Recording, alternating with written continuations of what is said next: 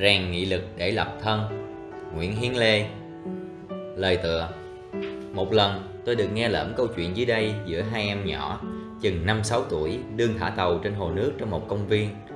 Một em có vẻ lấu lĩnh khoe với bạn nó. Chiếc tàu đó ba tao mới mua ở Sydney 200 đồng đấy. Mày về xin ba mày tiền mua một chiếc đi, Rồi mai hai đứa mình ra đây cho tàu chạy đua. Em kia đáp. Lần trước tao xin tiền mua chiếc máy bay, Ba tao bảo không có tiền. Ba mày nói dối mày đấy. Dễ ợt mày ơi. Tao đã thấy rồi. Ba tao lại nhà băng Nói với người ta là người ta đưa tiền ngay. Ba mày không chịu lại nhà băng Chứ thiếu gì tiền. Ừ để tao về bảo ba tao lại nhà băng lấy. Thật là ngây thơ phải không bạn? Nhưng bạn có tin được không? Trong số người lớn chúng ta cũng có nhiều người ngây thơ như vậy. Họ tin rằng cần đọc sách chứ không cần tốn công tu luyện Là tâm hồn, tài năng sẽ thay đổi. Hẳn cũng như hai em nhỏ trên kia. Tin rằng cứ lại nhà ngân hàng hỏi là người ta đưa tiền Mà không biết rằng phải kiếm được tiền gửi cho ngân hàng đã.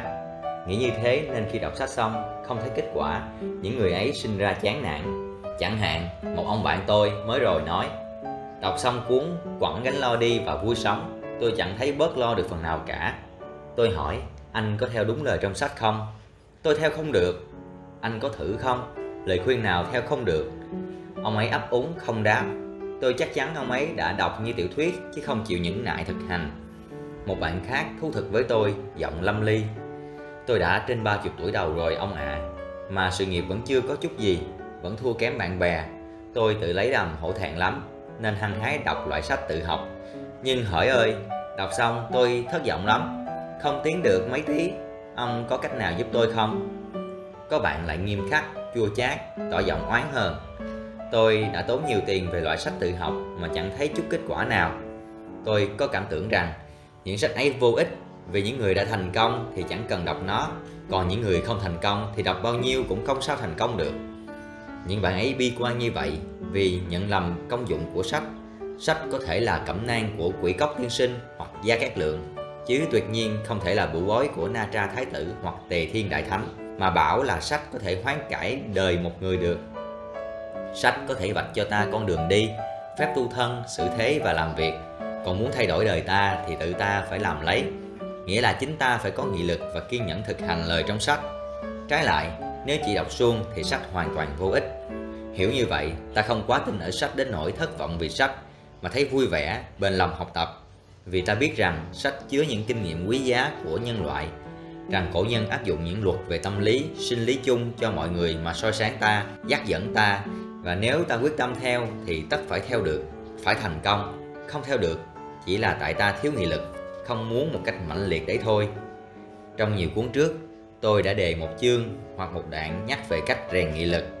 Nhưng nhiều độc giả cho rằng bấy nhiêu chưa đủ, muốn tôi soạn riêng một cuốn bàn về vấn đề quan trọng nhất, có thể nói là căn bản trong việc tu thân ấy. Tôi xin lãnh ý và tra khảo để soạn cuốn này.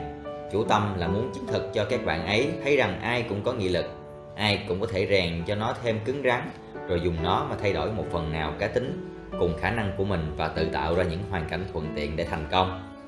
Một tác giả Trung Hoa viết một cuốn nhan đề là Ai ai cũng là nghiêu thuấn, nghĩa là ai cũng có thể thành bậc thánh hiền. Tôi cho là quan niệm đó hơi quá lạc quan, mặc dẫu vẫn có thể là hữu lý, nhưng tôi tin rằng bất kỳ người nào không bệnh tật và thông minh trung bình cũng có thể thành công. Vì những bậc thánh hiền thì khắp nơi, mỗi thế kỷ may lắm có vài vị. Còn hạng người thành công trong đời thì ngay chung quanh chúng ta có thiếu gì đâu. Theo bản thống kê của các trường hàm thủ Âu, Mỹ cứ 100 học sinh tự học có 20 người học đến nơi đến chốn. Vậy cứ 5 người được một người thành công. Tự học tự tu thân bằng cách đọc sách không được người chỉ dẫn từng bước nhắc nhở mỗi ngày như trong các lớp hàm thụ kết quả có phần kém nhưng tôi tin tưởng 10 người hoặc 20 người phải có một người đạt mục đích đâu cần phải bậc siêu nhân mới hơn được 9 hoặc 19 người khác. Chỉ cần gắng sức thôi. Tôi tin rằng những bạn đọc cuốn sách này nhất định nhoi lên số 9 hoặc 19 người ấy. Không khó hệ các bạn muốn là được.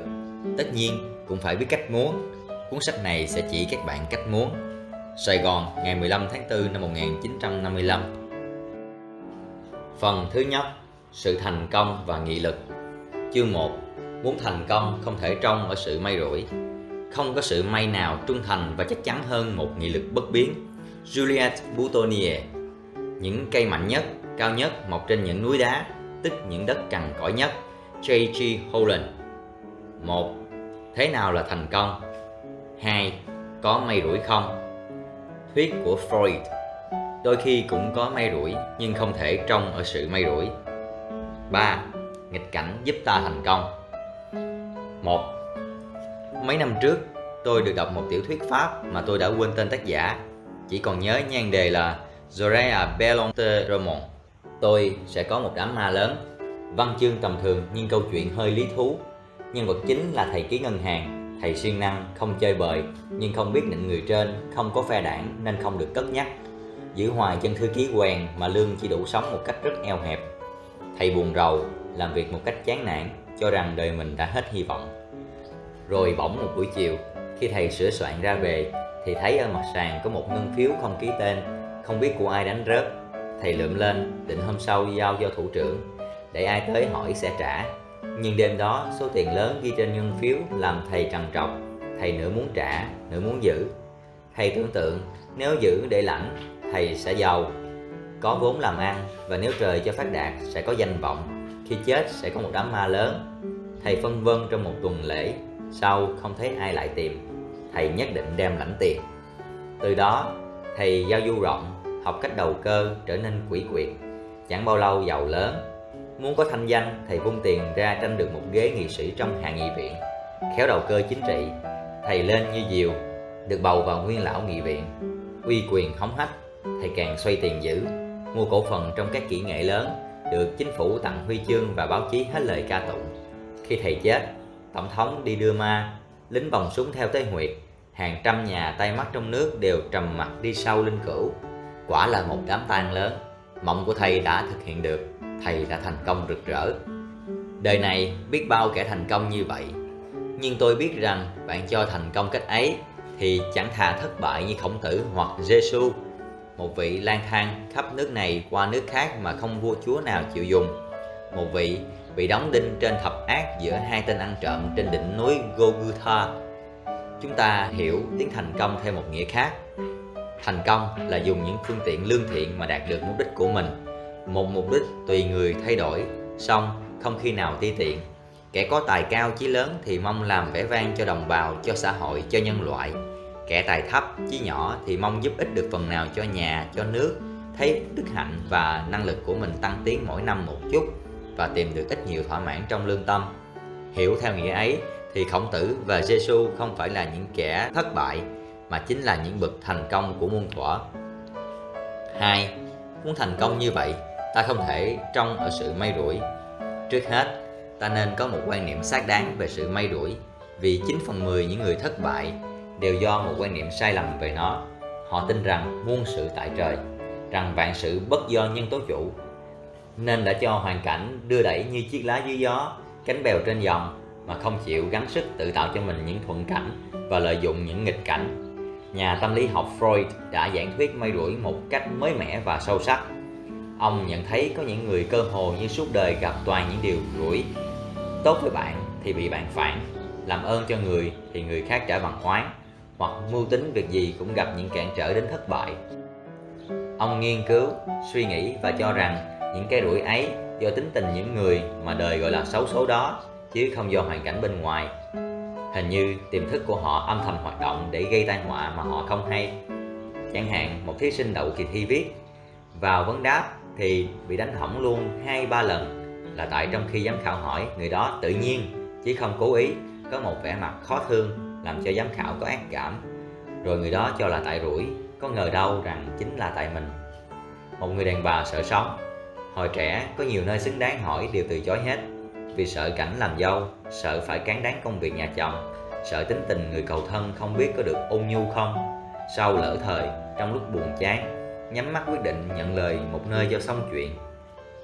Người đó tất nhiên không yêu chồng, vì người chồng khác với lý tưởng của mình quá. Sinh ra chua chát, gia đình không êm thấm. Một người chồng cưới cho xong chuyện như vậy, ít khi có đủ nhân cách hoặc tài năng nên người vợ phải lo tính mọi việc trong nhà. Thấy chồng con quả là của nợ càng sinh ra bực tức, gắt gỏng. Lòng tự ái bị tổn thương, người chồng không tìm được hạnh phúc trong gia đình. Hóa chơi bời con cái vì thiếu tình thương của mẹ sợ sệt, buồn tuổi không dám lại gần mẹ. Người mẹ càng oán hơn cho chúng là bà ác, rầy la, mắng mỏ suốt ngày, rồi gặp ai cũng phàn nàn rằng số mạng. Rằng người ta thì được nhờ chồng, nhờ con, còn mình chỉ làm mọi cho những đồ vô ơn rằng kiếp trước phụng tu ra sao nên kiếp này mới phải cay đắng tủi nhục như vậy. Xét kỹ, tình cảnh đau khổ đó là tại số hay do chính người đó gây nên? Tính tình bà ta như thế thì chồng con nào mà chịu được? Hôn nhân là một việc quan trọng mà sao lại quyết định cho xong chuyện? Tất nhiên, bà ta không muốn đời mình như vậy, nhưng đã vô tình hành động vụng về để đưa mình tới cảnh khổ và bà ta phải chịu kết quả tự nhiên của những hành động ấy. Truyện kiều chưa chắc là hoàn toàn có thực nhưng tâm lý các nhân vật, nhất là của nàng kiều, thì trước đến nay, ai cũng nhận là đúng sự thật. Cổ kim ít có người mà đời bạc như đời nàng, nhưng ta thử xét có phải do hoàn cảnh không, hay cũng do tính tình của nàng nữa. Nàng đa tình nên thầm yêu chàng kim, nàng lại hiếu nghĩa nên bán mình chuột cha vì hai hành động ấy chứ không phải vì tai biến trong nhà, tai biến xảy ra cho trọn gia đình chứ riêng gì cho nàng đâu. Vì hai hành động ấy mà sau này nàng chịu 15 năm lưu lạc nếu nàng cũng vô tình như cô em thì đâu phải khổ. Sau khi nàng tự tử hụt mụ tú bà cho nàng ở lầu ngưng bích. Đời nàng có thể tạm yên được, nhưng nàng lại trốn theo sở khanh để rồi bị hành hạ và bắt buộc phải ra tiếp khách.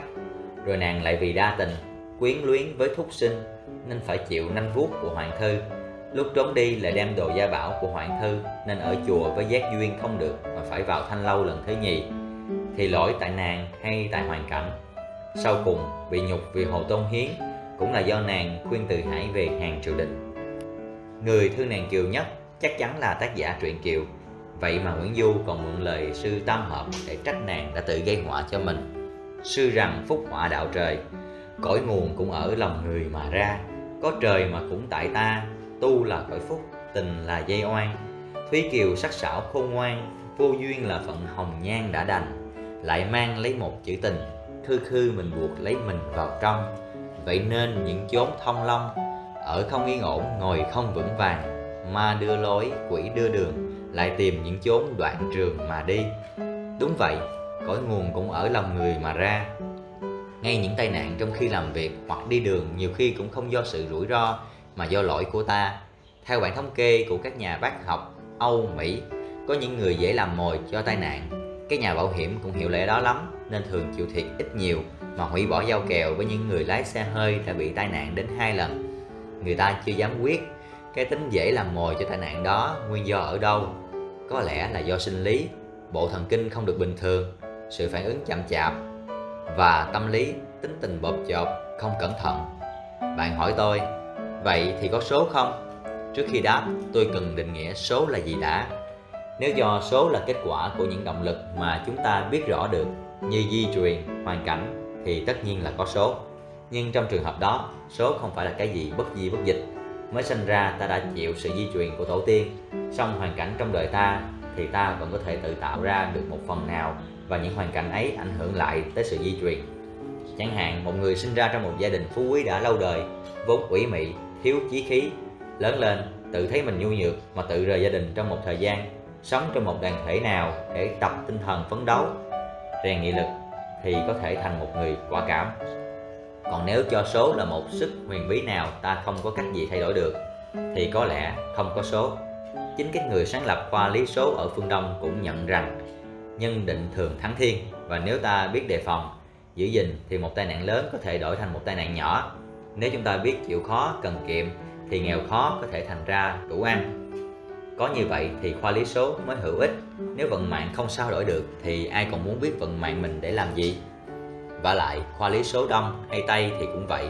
Không phải một khoa học tinh xác như môn toán, môn vật lý. Cứ xác điều này thì rõ. Muốn đoán số, người ta căn cứ vào năm, tháng, ngày và giờ sinh. Nhưng trong một giờ, ở mỗi nước có hàng ngàn, hàng vạn người sinh. Mà đời những người đó có thể nào giống nhau như in được đâu?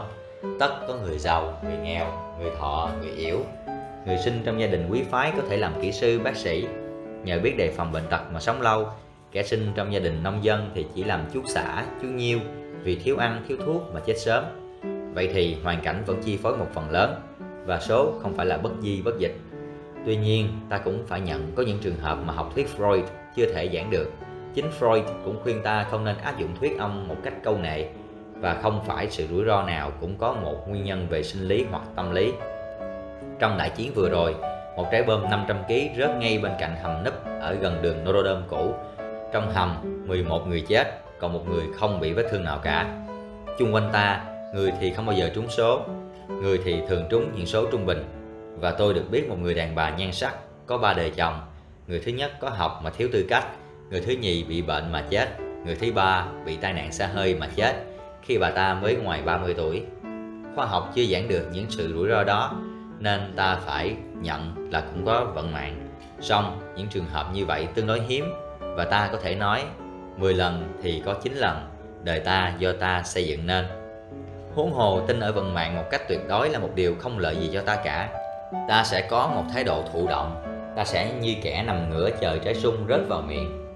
Muốn ăn sung, cách chắc chắn và khoa học nhất là leo lên cây sung hoặc lấy gậy, lấy đá chọc, ném cho sung đụng xuống. Cho nên, Juliette Boutonnier, tác giả cuốn La Défendant de la Volonté, những bệnh suy kém của nghị lực, nói không có sự may nào trung thành và chắc chắn hơn một nghị lực bất biến. 3. Một người có nghị lực có thể đổi rủi thành may, chuyển họa thành phúc. Tôi không bàn đến lẽ thất bại là mẹ thành công, bạn nào cũng đã biết Edison phải nếm mùi thất bại cả ngàn lần rồi mới chế tạo ra được bóng đèn điện và ông cho những thất bại ấy là những thành công nho nhỏ vì mỗi thất bại giúp ông thêm kinh nghiệm để tiến gần đến mục đích. Ở đây tôi chỉ xin tiếp tục xét đến sự rủi ro. Những rủi ro lớn và lâu ta gọi là nghịch cảnh, mà nghịch cảnh thường giữ một chức vụ quan trọng trong sự thành công. Bệnh tật liên miên là một nghịch cảnh, phải không bạn? Nhưng nếu vân tề không đau vặt, về già phải nằm trên giường quanh năm thì chắc gì ông đã sáng tác được nhiều như vậy. Marcel Lebrout, nếu không mắc bệnh thần kinh, sợ tiếng động đến nỗi suốt đời tự giam mình trong một phòng kín mít, cách thanh thì ông có được cô tịch để suy nghĩ về tâm lý và viết được tác phẩm độc đáo bất hủ, tức cuốn À la recherche du temps perdu không? Ông Ben Foxen bị tai nạn xe hơi cục cả hai chân mà không cho như vậy là nghịch cảnh, còn mừng là diễm phúc vì nằm liệt một chỗ, ông được đọc rất nhiều sách về chính trị, kinh tế, xã hội, thành một nhà bác học có tài hùng biện, rồi được bầu làm thống đốc một tiểu bang của Mỹ. Nếu không bị lùa, chưa chắc Milton đã thành một thi hào của muôn thuở, mà nhạc sĩ Beethoven nếu không bị điếc thì tài nghệ của ông chắc gì đã tới mực tuyệt đích. Charles Darwin nhờ tàn tật mà lập nên sự nghiệp. Ông nói, nếu thân tôi không là cái xác vô dụng chưa chắc tôi đã có đủ sức mạnh tinh thần để biểu minh lý thuyết của tôi, tức lý thuyết về nguồn gốc các sinh vật. Bà Helen Keller hồi 2 tuổi bị bệnh nặng, hóa đuôi, điếc và câm, lớn lên lại nghèo tới nỗi có hồi phải ngủ trong một nhà xác. Vậy mà bà thắng được nghịch cảnh, học rộng, viết 7 cuốn sách, đi diễn thuyết khắp châu Mỹ và châu Âu, được Mark Twain cho là người lạ lùng nhất ngang hàng với nã phá luân ở thế kỷ 19. Nhiều bạn trẻ phàn nàn với tôi vì cảnh nhà nghèo túng học không được lâu và làm ăn cũng không được nghèo túng là một nghịch cảnh thật nhưng biết lợi dụng nó thì nó lại là một tay sai đắc lực giúp ta thành công chính vì nghèo khổ người ta mới ham tự học thấy cần phải tự học J.J. Rousseau trên 10 tuổi đã phải đi lang thang khắp nơi làm đủ các nghề để kiếm ăn nhờ có chí biết tự học trong lúc rảnh mà nổi danh là một triết gia ảnh hưởng lớn đến thế giới một người hỏi ông ông học tại những trường nào mà giỏi như vậy Ông đáp, học trong trường nghịch cảnh. Elihu Burit, người 6 tuổi tập nghề thợ rèn, mỗi ngày đập sắt 11 giờ mà còn có thì giờ học ngoại ngữ. Sau ông thông 18 sinh ngữ và 32 thổ ngữ, thiên hạ gọi là nhà bác học thợ rèn. Những người không chịu học, đọc truyện ông chắc phải mắc cỡ. Trên đường doanh nghiệp, cảnh nghèo thường kích thích hoạt động, chứ không phải luôn luôn là một trở ngại. Hầu hết những ông vua thép, vua báo, vua dầu lửa, vua xe hơi ở Âu, Mỹ đều xuất thân hàng vi hơn bạn và tôi họ đã phải bán báo đánh giày lượm rác, làm bồi phòng, chỉ nhờ hai bàn tay trắng mà làm nên sự nghiệp. Cổ nhân đã nhận xét đúng, không ai giàu ba họ, không ai khó ba đời. Vì hễ nghèo thì bị tủi nhục, bị hiếp đáp, nên người ta quyết tâm thắng nó. Tận lực cải thiện đời sống, đem cả tâm trí ra phấn đấu đến cùng. Và sớm muộn gì, người ta cũng thắng, cũng hóa giàu. Vả lại, có nghèo, người ta mới dám mạo hiểm để làm lớn, không sợ thất bại. Thắng thì được tất cả, mà thua thì chẳng mất gì. Giàu có sinh nhút nhát làm biến. Nên một người pháp đã nói, những con ngựa mập không chạy được nhanh, và một nhà doanh nghiệp nọ phàn nàn với bạn như vậy. Tôi biết thằng con tôi, nó có nhiều đức tính lắm, song nó có một cái bất tài là nó sinh ra trong một nhà giàu. Russell Conwell trong bài Hàng mẫu kim cương nói, không có vốn là phước cho bạn đó. Thấy bạn không có vốn, tôi mừng lắm. Tôi thương hại con trai những phú gia, những cậu hai, cậu ba đó. Ở thời này có một địa vị thật sự khó khăn họ đáng thương. Họ không biết nổi những cái quý nhất trong đời. Theo bản thống kê ở Massachusetts, trong số 17 cậu con phú gia, không cậu nào khi chết mà giàu. Họ sinh trưởng trong gia cảnh giàu sang thì chết trong cảnh nghèo hèn. Vậy bạn đừng phàn nàn là không có vốn để làm ăn. Thiếu cái vốn tiền bạc thì bạn đã có cái vốn khác quý báu hơn nhiều. Không ai ăn cướp được, đánh cắp được, tịch thâu được của bạn. Một cái vốn mà sự phá giá của đồng tiền không hề ảnh hưởng mảy may gì tới cả cái vốn đó là sự hiểu biết, những kinh nghiệm, sức làm việc, lòng kiên nhẫn, chí quyết thắng của bạn. Trời đã ban cho ta bộ óc, hai bàn tay và 24 giờ mỗi ngày, thì ta không thể phàn nàn rằng thiếu tiền, thiếu vốn là một nghịch cảnh. Nghịch cảnh lớn nhất trong đời người có lẽ là sự tù đầy. Nhưng biết bao vĩ nhân đã lập nên sự nghiệp bất hủ giữa bốn bức tường đá của nhà giam. Vua văn vương, nhà chu bị cầm nơi ngục diệu lý mà viết chu dịch, một cuốn triết lý cao siêu của phương đông hàng phi bị tù ở tầng mới soạn hai thiên thuyết nạn và cô phẫn. Tư mã thiên dùng những ngày sống thừa trong khám để viết bộ sử ký một tác phẩm bất hủ làm vẻ vang cho dân tộc trung hoa. Phan bội châu để lại tập mục trung thư thư viết trong ngục. Huỳnh Thúc Tháng, Phan Văn Hùm tự học chữ Pháp hoặc chữ Hán trong khi bị đầy ở côn đảo. Gandhi bảo, vào một vui như vào phòng hoa đêm tân hôn. Và trong cái phòng hoa ấy, ông đã luyện nhân cách, suy nghĩ về phương pháp bất hợp tác để chống người Anh.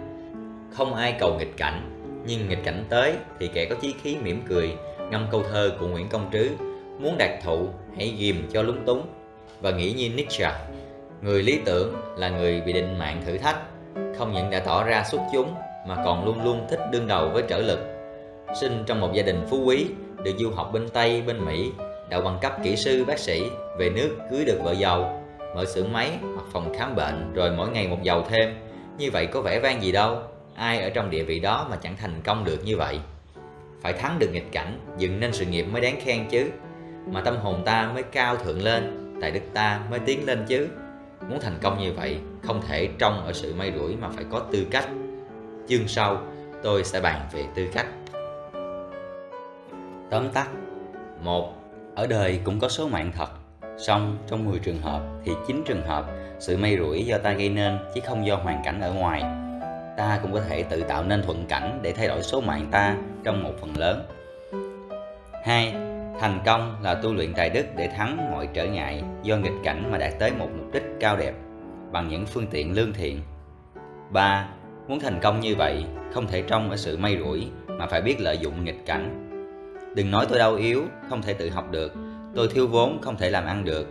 Những người què đuôi nghèo túng, những kẻ bị tù đầy thường lập nên những sự nghiệp lớn nhất.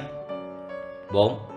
Khi ta còn trẻ thì nghịch cảnh là phước chứ không phải họa Gió bất ào ào lạnh buốt làm ta nứt da, chảy máu nhưng cũng làm cho ta hăng hái hoạt động lên. Còn gió nam hiu hiu mát mẻ chỉ làm cho ta muốn ngã mình trong ghế đu mà thiêu thiêu ngủ. Năm, cổ nhân nói, vạn sự bất do nhân tố chủ, ta phải nói, vạn sự bất do thiên tố chủ. Chương 2, mà phải có tư cách. Tư cách là kim cương, nó cắt được tất cả các thứ ngọc khác. Barton Hiện dưỡng hạo nhiên chi khí khéo nuôi cái khí hạo nhiên, mạnh tử. một Tính trời có thể đổi được. 2. Giáo dục thời xưa và thời nay. 3. Ta phải luyện tư cách và muốn vậy phải rèn nghị lực. Những gương tư cách cao. 1. Tục ngữ có câu Cha mẹ sinh con trời sinh tính. Nghĩa là mỗi người bẩm sinh đã có tính tình riêng Tính tình khác nhau do cơ thể khác nhau. Các nhà bác học hiện nay cho rằng những hạch như hạch ở trong não, tuyến yên, hạch ở cổ, tuyến giáp, hạch trên thận, tuyến thượng thận gần như quyết định cá tính mỗi người vì chúng ảnh hưởng đến bộ thần kinh, đến sinh lực, đến sự thông minh của ta. Mà cơ thể ta do di truyền của tổ tiên. Người ta đương nghiên cứu khoa di truyền học, tuy chưa tìm ra được những luật đủ để đoán tổ tiên ra sao thì con cháu ra sao, song đã tìm ra rằng phần di truyền do 48 nhiễm sắc thể 24 của cha, 24 của mẹ cấu tạo nên. Mỗi nhiễm sắc thể ấy chứa từ vài chục đến vài trăm nhân, mỗi nhân đều ảnh hưởng đến tính tình, đời sống con người. Vì vậy, trên địa cầu không người nào hoàn toàn giống người nào. Nhưng tính bẩm sinh không phải là một cái gì bất di bất dịch. Nhiều yếu tố có thể thay đổi nó. Trước hết là hoàn cảnh thiên nhiên. Hai đứa trẻ mới sinh ra cùng nhu nhược, mà một em sinh trưởng ở miền Việt Bắc hùng vĩ, luôn luôn mắt trong những núi cao trùng trùng điệp điệp, tai nghe những tiếng thác đổ ào ào bất tuyệt, thì dù cho nhu nhược, tính tình cũng khác với một em sinh trưởng ở đất Huế mơ mộng, nơi mà dòng sông Hương lờ đờ chảy với những rặng thông vi vu, bên những bụi liễu tha thước.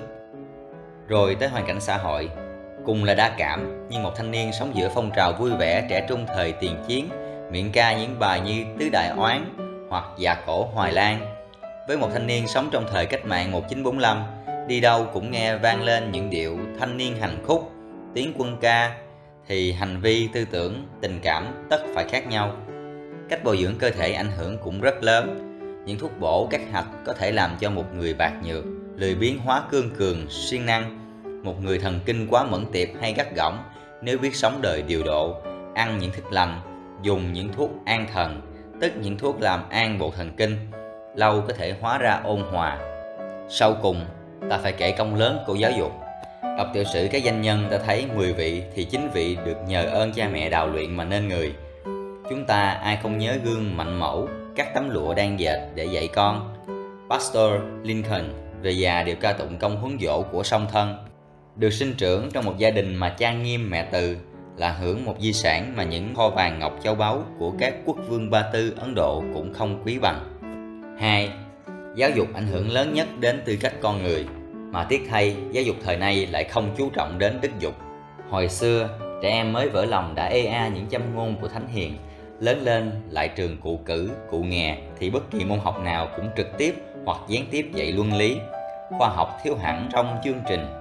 Mà về luân lý thì khổng tử cũng như Ignaz de Loyola ở châu Âu chủ trương rằng tác động và cử chỉ gây được tình cảm hợp với nó. Chẳng hạn, một người ráng đi đứng cho ngay ngắn, giữ vẻ mặt cho nghiêm trang thì trong lòng tự nhiên cũng sẽ phát những tình cảm trung thực, đoan chính hoặc đương buồn mà ráng cười thì cái buồn cũng sẽ lần lần tiêu tan. Trái lại, đương vui làm bộ mặt rầu rĩ thì chỉ một lúc nỗi vui sẽ biến mất. Vì hiểu tâm lý đó, đạo nho quy định nhất cử nhất động của cá nhân trong gia đình và xã hội để giữ tình cảm được trung hòa. Trẻ em 5-6 tuổi đã phải vào khuôn phép nghiêm ngặt, phải nén bản tính ham chạy nhảy, la hét mà đứng ngay ngắn nghe chuyện đạo lý của người lớn.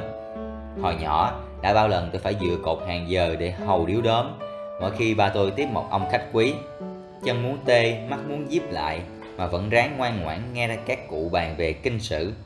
Không dám lộ một vẻ gì là khó chịu. Mỗi lần nghe ba tôi hạ lệnh Thôi, cho ra sân chơi Tôi thấy như có cờ bay trong bụng 8 tuổi, đã phải khăn áo chỉnh tề đứng chắp tay bên bàn thờ những ngày dỗ Tết Và đợi ba tôi đưa mắt là từ từ bưng khay trà lại bưng sao cho trà không sóng sánh, rồi đặt sao cho không nghe thấy tiếng động. Mỗi lần ba tôi dắt đi thăm bà con, bạn bè thì kỳ thực là một cực hình kéo dài có khi suốt buổi.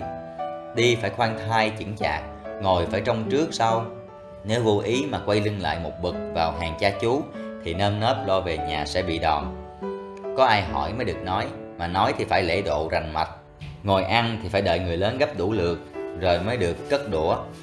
Gấp thì không được với xa, không được lựa miếng ngon, miếng lớn Và cơm không được quá ba cái một lúc Có khi ăn xong bữa mà bụng vẫn đói vì cứ phải cắn miếng giá làm đôi Rồi nhấm nhấm từng chút một Một nền giáo dục khắc kỷ quá nghiêm như vậy trái với tính tình trẻ làm cho nhiều người thành những bộ máy, mất cả sáng kiến, có khi hóa gàn nhưng quả là luyện cho ta được đức tự chủ, thắng được cảm xúc để theo một con đường mà cổ nhân tin là chính đạo.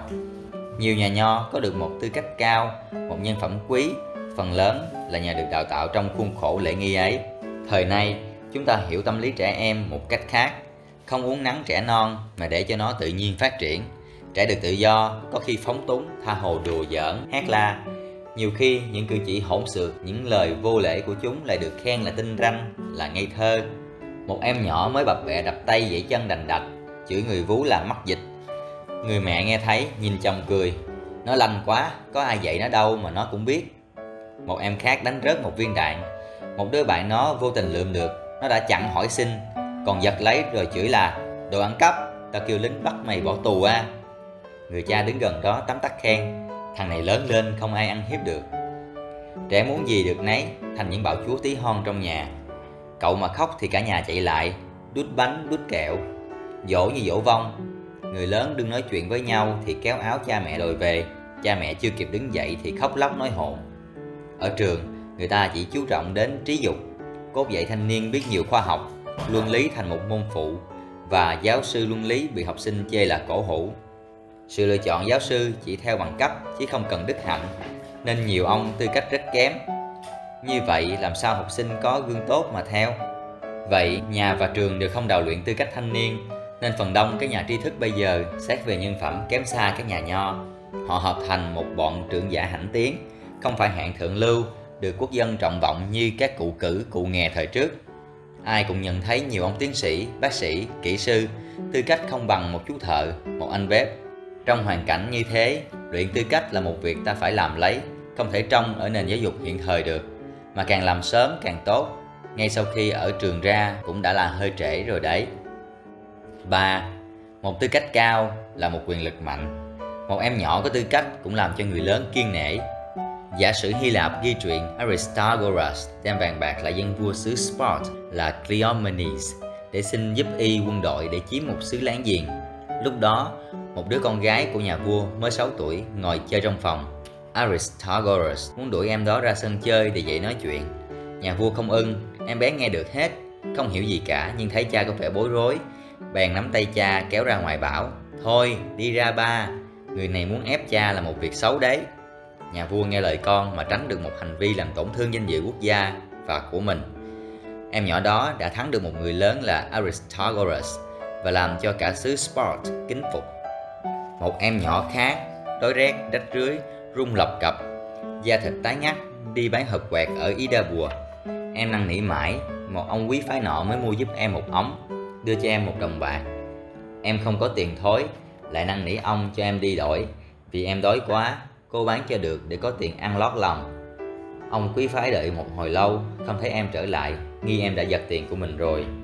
Nhưng tối hôm đó, một em gõ cửa xin vào thăm ông em này nhỏ hơn, em bán quẹt hồi sáng.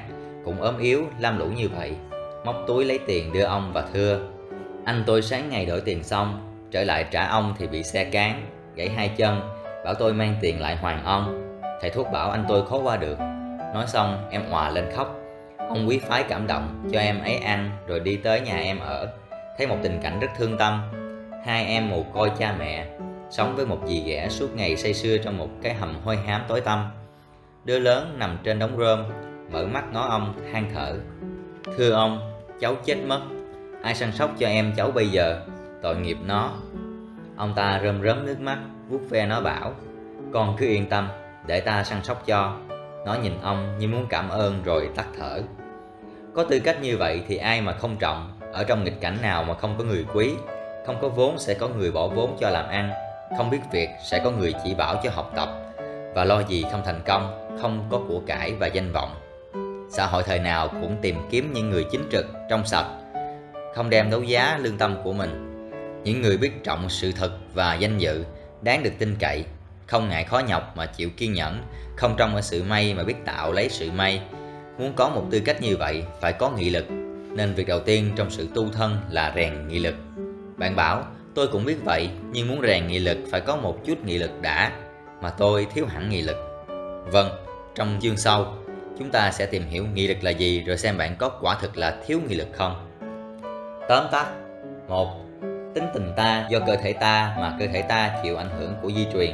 Tuy nhiên, hoàn cảnh thiên nhiên, hoàn cảnh xã hội, thức ăn, thức uống, nhất là giáo dục, có thể thay đổi được bẩm tính của ta. Hai, nền giáo dục hiện thời không luyện tư cách, nên ta phải tự luyện lấy, càng sớm càng hay. Ba một tư cách cao là một quyền lực mạnh nó ảnh hưởng lớn đến đời ta đi đâu ta cũng được người trọng trong nghịch cảnh nào cũng được người giúp và chắc chắn sẽ thành công 4 muốn luyện tư cách, phải rèn nghị lực trước hết. Chương 3. Nghị lực là gì? 1. Định nghĩa 2. Xét về phương diện sinh lý 3. Về phương diện tâm lý 4. Có ai thiếu hẳn nghị lực không? 1. Khi ai bảo ông ít có nghị lực. Ta hiểu ngay là ông ấy có một chí hướng và đủ năng lực thắng mọi trở ngại để đạt chí hướng ấy. Nhưng ta thường nghĩ lầm rằng nghị lực là một năng lực tinh thần. Sự thật, nó gồm ba năng lực đều quan trọng cả. Suy nghĩ, quyết định và thực hành. Tôi xin lấy một thí dụ. Tôi muốn lựa một nghề và tôi nghĩ đến nghề y sĩ hoặc giáo sư. Trước hết, tôi phải xét mỗi nghề đó cần đến những khả năng nào và tôi có những khả năng ấy không. Lại xét nghề nào có tương lai hơn, hợp với gia cảnh của tôi hơn. Khi đã so sánh kỹ lưỡng, tôi quyết định lựa một nghề rồi xin ghi tên vào ban đại học dạy nghề đó. Sau cùng, tôi phải kiên nhẫn, học tập cho đến khi thành tài. Nếu thiếu công việc thứ nhất là suy nghĩ lựa chọn, mà hễ thiếu công việc đó thì cũng thiếu luôn công việc thứ nhì là quyết định. Chẳng hạn, nếu tôi vâng lời song thân mà học nghề y sĩ, chứ trong lòng chẳng thích gì nghề đó, rồi ngoan ngoãn cấp sách đến trường học đủ bài để thi, thì bạn chỉ có thể bảo tôi là một người con hiếu thuận, chứ chưa thể cho tôi là một người có nghị lực được. 2. Vì nghị lực gồm 3 năng lực tinh thần nên khó mà định được phần nào trong cơ thể ta điều khiển nghị lực. Ông Ferrier kể trường hợp những người có bệnh ở phần óc phía trán mà sinh ra mất nghị lực, rồi ông kết luận rằng chính phần óc đó là cơ quan của nghị lực. Các nhà bác học hiện nay không công nhận thuyết ấy vì phần óc đó thật ra chỉ điều khiển những vận động tự ý, tức là khi muốn ăn trái cam, ta đưa tay ra lấy thì vận động đưa tay đó là một vận động tự ý, còn khi ta trượt chân muốn té, chẳng kịp suy nghĩ gì cả, ta cũng tự nhiên đưa tay phía trước hoặc phía sau để đỡ. Vận động này là một vận động phản ứng. Mà những vận động này, như tôi đã nói trong đoạn trên, chỉ là giai đoạn thứ ba của nghị lực. Khoa học chưa tìm được cơ quan nào điều khiển sự suy nghĩ và quyết định. Người ta chỉ biết là ở óc, nhưng phần nào ở óc hoạt động ra sao để suy nghĩ, quyết định thì chưa ai rõ. Chúng ta nên biết thêm rằng có những hạch ảnh hưởng đến bộ thần kinh. Bác sĩ Leopold Levy nhận xét một em nhỏ 11 tuổi học giỏi nhất lớp vì muốn cắt một cái bướu, ông phải cắt luôn hạch ở trước cổ và từ đó những cơ năng tinh thần của em lần lần suy giảm. Em nói rất chậm chạp, cử động uể oải, ký tính kém sút. Ba năm sau, em hoàn toàn quên hẳn chữ, không viết mà cũng không đọc được nữa. Em tỏ ra nóng tính, quậu quọ. Ông lấy nước hạch đó của loài cừu chích cho em thì cơ năng tinh thần của em lần lần phục hồi. Chỉ một tháng sau, em viết được thư và hễ ngưng chích ít lâu thì bệnh trở lại như cũ. Ông kể thêm nhiều trường hợp như vậy và kết rằng những người ít hăng hái hoạt động do hạch trước cổ suy nhược. Một đời sống hợp vệ sinh, những thức ăn lành, bổ, cách thăm hô hấp cũng ảnh hưởng tốt đến nghị lực. Trái lại, bệnh nghiện rượu, nghiện thuốc viện làm cho con người bạc nhược và di hại đến đời sau. Ở cuối sách, chúng tôi sẽ chỉ những phép vệ sinh phải theo để tăng cường nghị lực. Dưới đây, xin hãy xem xét tiếp về phương diện tâm lý của nghị lực. 3. Người nghị lực có đủ ba đức tính, có sáng kiến, biết quyết định và hành động đắc lực. Có sáng kiến là biết tự vạch con đường để đi, không theo ý chỉ của ai. Óc sáng kiến đó không cần phải nảy nở lắm như óc các nhà bác học, miễn ta biết tự kiếm lấy giải pháp cho những công việc thường ngày là được. Như vậy, hạng người trung bình nào cũng có đủ sáng kiến để có nghị lực, nhưng thiếu sáng kiến thì quyết nhiên không được. Ta sẽ như bù nhìn để người khác giật dây, mà bù nhìn thì làm gì có nghị lực, cần gì tới nghị lực. Quyết định phải nhanh để hoạt động cho kịp thời, không do dự mà bỏ lỡ cơ hội, và phải sáng suốt để sau khỏi thường thay đổi ý kiến.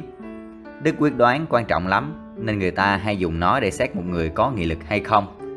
Song, giai đoạn quan trọng nhất vẫn là giai đoạn thực hành, và muốn thực hành phải bền chí hoạt động. Gặp trở ngại gì cũng ráng sang phẳng cho được, phải tự chủ được mình, thắng cái cám dỗ bên ngoài và bản tính thích an nhàn, giật lạc cho loài người. Tuy nhiên, ba đức ấy nên vừa phải, nếu quá mức thì lại có hại cho nghị lực. Óc sáng kiến mà mạnh quá, không được hợp lý thì ta hóa gàn dở, mơ mộng, ngược đời. Tinh thần quyết định mà thiếu quân bình thì có thể thành tật nông nổi, nhẹ dạ hoặc quá cẩn thận đến nhút nhát. Bền gan mà không sáng suốt, biết tùy thời thì thành bướng bỉnh, xuẩn động. Và một người tự chủ quá có thể thiếu tình cảm mà hóa ra lãnh đạm. Có nhiều yếu tố ảnh hưởng đến nghị lực. Thói quen mới đầu giúp ta dễ hành động nhưng có thể giảm nghị lực vì nó làm cho ta thành cái máy, không cần suy nghĩ, gắng sức nữa. Chẳng hạn bạn muốn bỏ tật hút thuốc lá, mấy ngày đầu thấy khó, sau nhờ thói quen mà thấy dễ, lần lần không phải dùng nghị lực nữa mà không dùng tới nó lâu thì có thể suy. Sự hiểu rộng biết nhiều giúp ta suy nghĩ sáng suốt nhưng chính tình cảm mãnh liệt mới giúp ta quyết định mau lẹ và bền chí thực hành. Học rộng mà thiếu đức tin thường chỉ là hạng người nói hay mà làm dở. Hoàn cảnh xã hội có thể tăng hay giảm nghị lực của ta, được người khác khuyến khích, ta hăng hái theo đuổi mục đích, bị thiên hạ thờ ơ, ta chán nản mà bỏ dở công việc. Những luật tâm lý và sinh lý ấy có những áp dụng vào rèn nghị lực mà tôi sẽ chỉ trong phần 2. 4. Trước khi qua chương, tôi cần phải đánh đổ một tin tưởng sai lầm rất hại cho sự tu luyện của ta. Nhiều người nghĩ rằng nghị lực là một năng lực kỳ diệu trời cho mới được và giúp ta làm những việc phi thường. Tôi xin nhắc lại, nghị lực gồm 3 năng lực chứ không phải là một năng lực. Ba năng lực ấy ai cũng có, chỉ trừ những kẻ bệnh tật nặng mà đầu chương sau tôi sẽ xét tới. Ai là người mỗi ngày hoặc mỗi tuần không suy nghĩ, quyết định rồi thực hành một việc nhỏ hay lớn. Sáng chủ nhật trước, bạn thức dậy, do dự không biết nên đi thăm một người quen hay đi xem hát bóng. Sau, bạn nhất định đi thăm người đó và điểm tâm xong, bạn thay quần áo đi liền. Như vậy là bạn có nghị lực rồi đấy. Làm việc đó bạn không cần có nghị lực lớn và tuy chưa được hân hạnh biết bạn, tôi cũng có thể nói chắc mà không sợ lầm rằng đã có ít nhất là vài lần bạn tỏ ra có nghị lực khá mạnh. Bạn nhớ lại, từ trước đến nay đã làm được việc gì khó khăn chưa?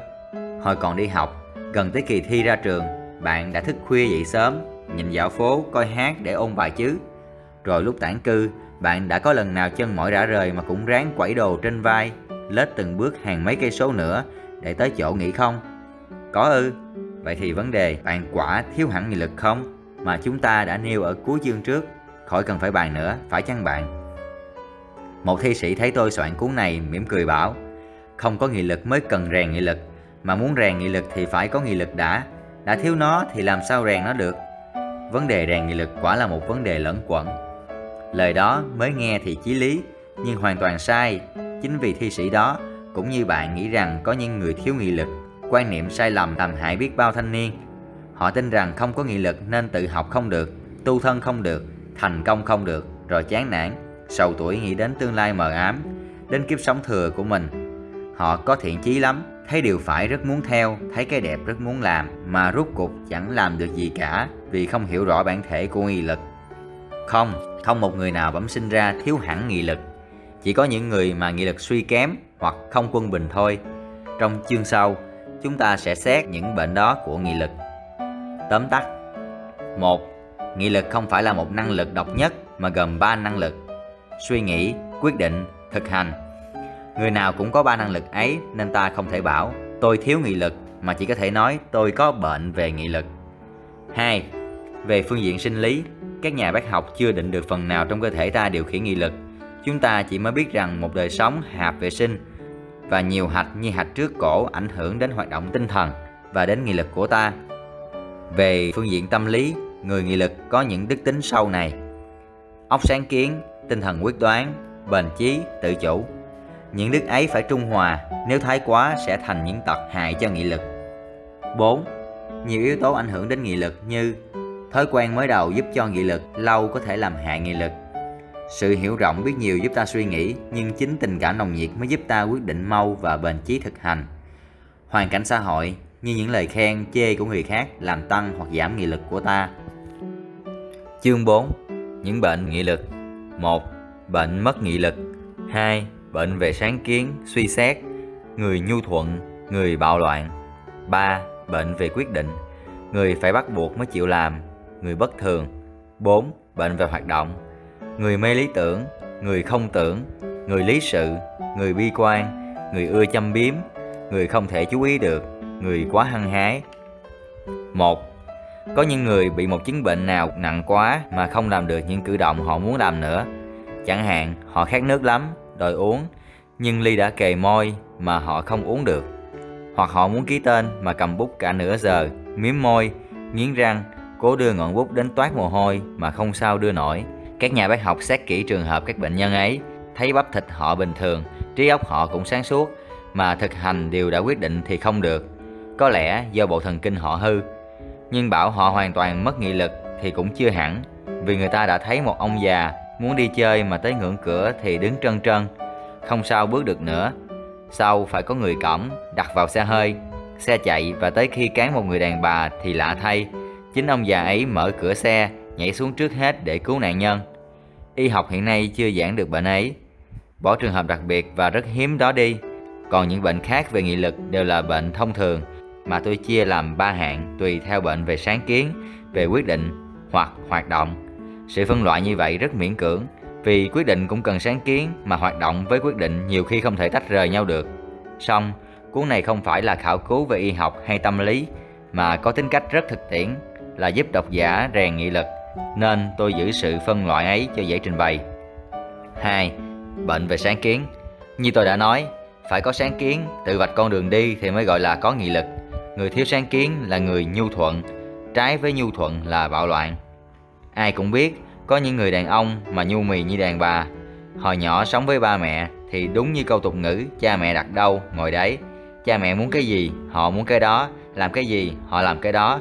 Họ ngoan ngoãn, vâng lời, không hề suy nghĩ thắc mắc về vấn đề này, vấn đề nọ. Hình như họ không có cả đến cá tính nữa.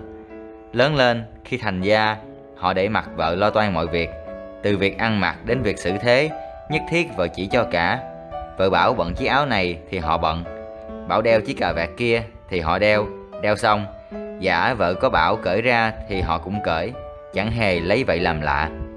Có lẽ họ là những người sướng nhất đời, nhưng họ có thấy rằng họ sướng không? Điều ấy còn ngờ lắm. Không nên lầm hạng người vì quý mến cha mẹ mà vâng lời hoặc vì tính tình hợp với vợ mà hành động như vợ. Những người này tính tình bình thường, còn hạng người nhu thuận là những kẻ có bệnh mà nguyên do bệnh là do vài hạch trong cơ thể không phát triển điều hòa, cần có y sĩ chuyên môn trị mới hết. Trái lại, có những người nhiều sáng kiến quá đến nỗi phản kháng ý kiến của bất kỳ ai, hồi nhỏ không chịu vâng lời cha mẹ, nhất định làm theo ý mình. Hạng người đó khó thành công vì không được ai giúp chỉ trong những thời loạn may ra làm nên, song cũng không bền. Nguyên do cũng tại một hạch nào đó phát triển quá độ. 3.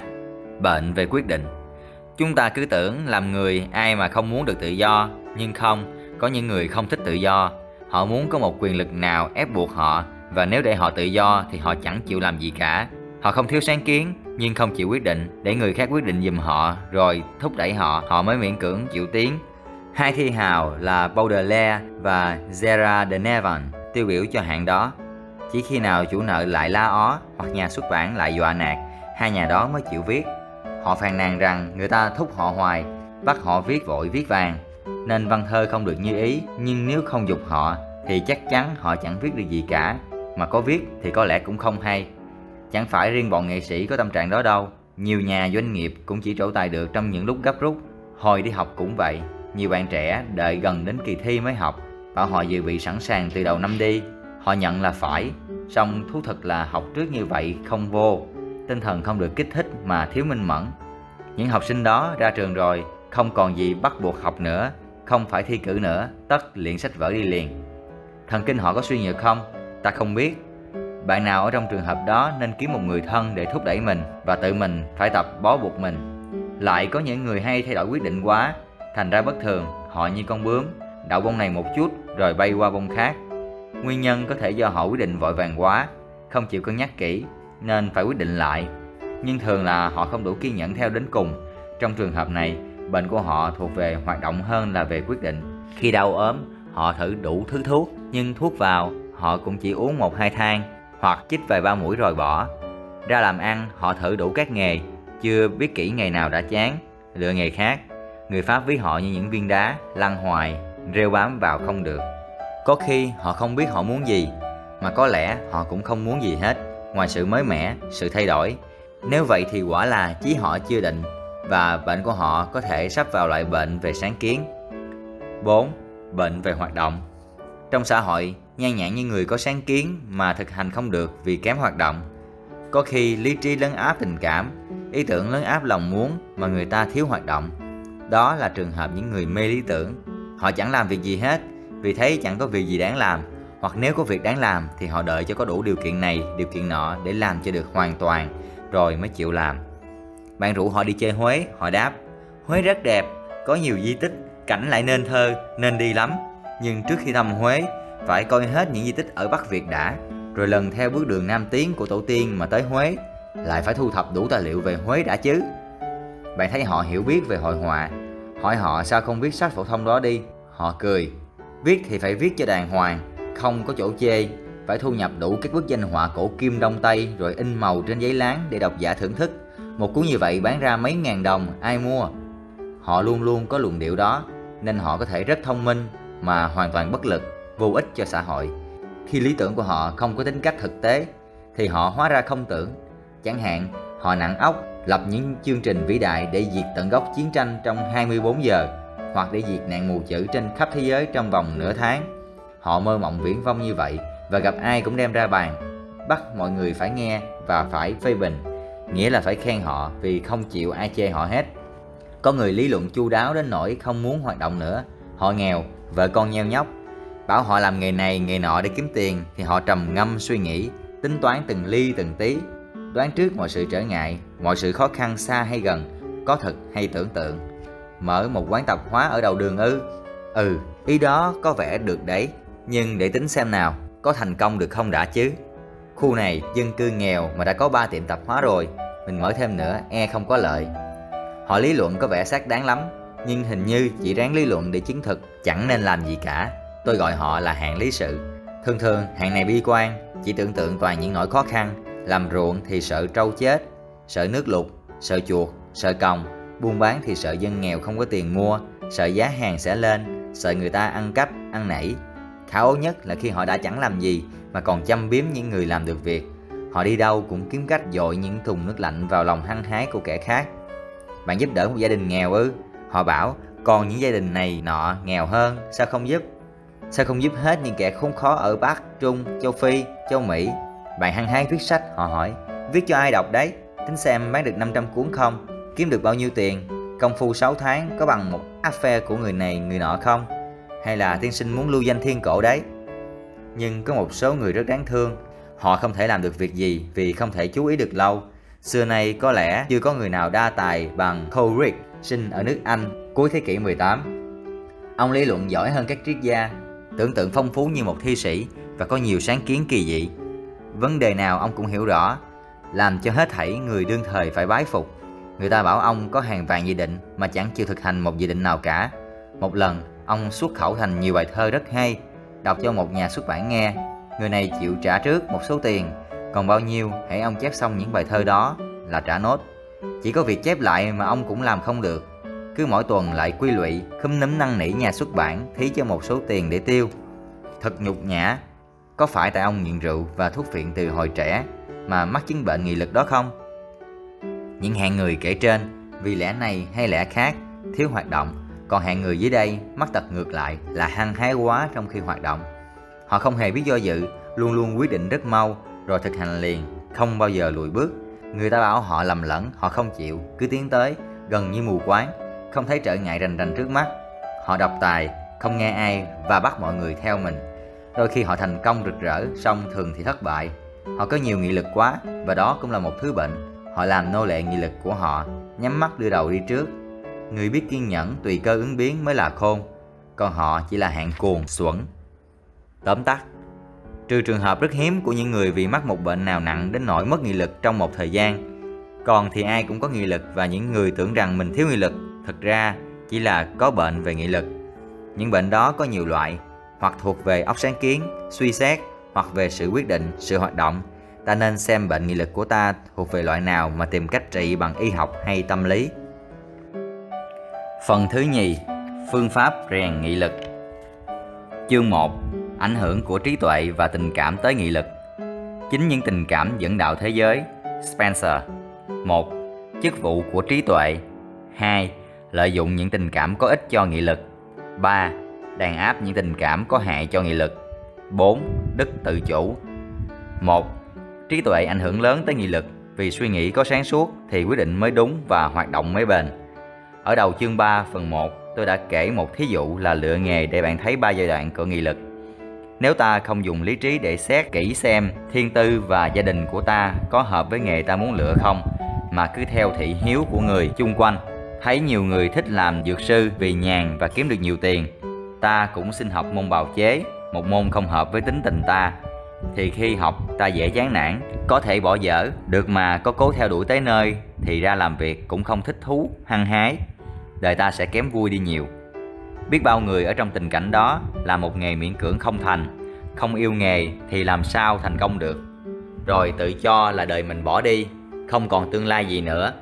Nguyên do thường tại không suy xét kỹ lưỡng trong khi quyết định, chứ không phải tại thiếu sức hoạt động. Nhờ lý trí, ta chỉ tính đúng được những nỗi khó khăn không phóng đại nó mà cũng không khinh thường nó, và ta sẽ tìm được cách giải quyết. Phải là người sáng suốt mới có óc thực tế nhận chân được tình thế không quá lạc quan cũng không quá bi quan. Lạc quan quá thì dễ thất vọng mà bi quan quá thì nhút nhát. 10 người thất bại có tới 6-7 người thiếu óc sáng suốt ấy. Họ tưởng công việc dễ làm vào việc rồi mới thấy khó rồi đâm chán nản. Hoặc nghe lời bạn bè hứa giúp họ tin thật trông cậy vào những người ấy mà không hay rằng mình đương cất nhà trên một bãi xa lầy. Cũng có khi công việc mới có mồi thành công họ đã tin chắc rằng mỗi ngày sẽ phát đạt thêm và vội khuếch trương lớn để rồi phải ân hận nhận rằng nền móng chưa chắc mà đã xây tường chỉ thất bại vài ba lần như vậy là chí khí nghị lực nhụt đi vì vậy muốn rèn nghị lực thì phải luyện trí để hiểu hoàn cảnh hiểu người hiểu mình và tìm được giải pháp thích đáng cho mỗi vấn đề 2. Tuy nhiên, suy nghĩ quá vị tất đã có lợi, mà có khi chỉ làm ra phân vân, rụt rè và lý trí tự nó chưa đủ đưa ra tới hoạt động. Tình cảm có năng lực mạnh hơn trí tuệ, như Spencer đã nói, chính nó dẫn đạo thế giới.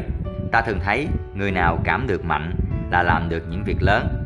V.F. Hermes đã ví ý tưởng với những ánh sáng lóng lánh mà không đốt nóng được gì cả.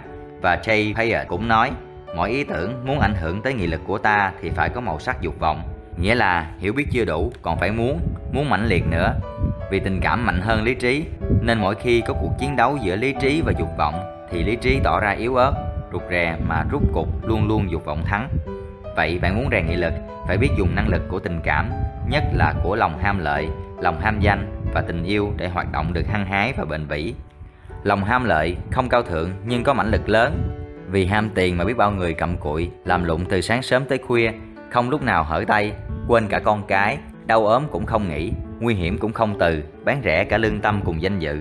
Bạn nào đã đọc cuốn Le Grand Mirage của Robert Gallas chắc còn nhớ những cực khổ gian truân của những đoàn người tứ xứ mạo hiểm qua những bãi sa mạc mênh mông, những khu rừng đầy thú dữ để tìm vàng ở phía tây nước Mỹ bên bờ Thái Bình Dương. Mười người đi thì chỉ hai ba người tới chỗ, còn thì chết đói, chết khát, chết bệnh hoặc bị mọi da đỏ giết, bị cọp gấu xé thay mà người ta cũng cứ đi. Hết đoàn này tới đoàn khác. George Aronow, tác giả cuốn Le Salaire de la Peur, tả nổi ghê gớm sợ bí đường tiểu của những người chở bằng xe cam nhông, một chất chỉ va chạm mạnh là nổ, chất nitroglycerin.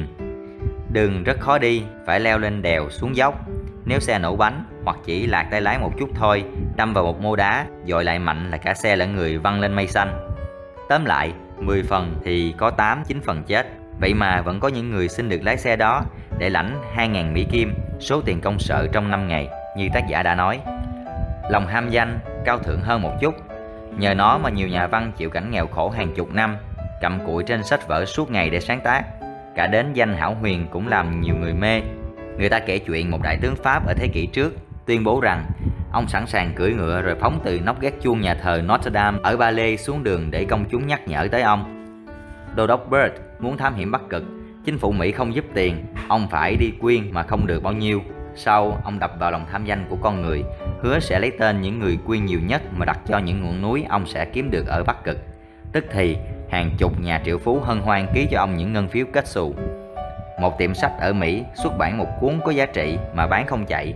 Nhân viên một hãng quảng cáo nọ khuyên ông chủ tiệm đó rao lên rằng người nào mua sách sẽ được in trên bìa sách.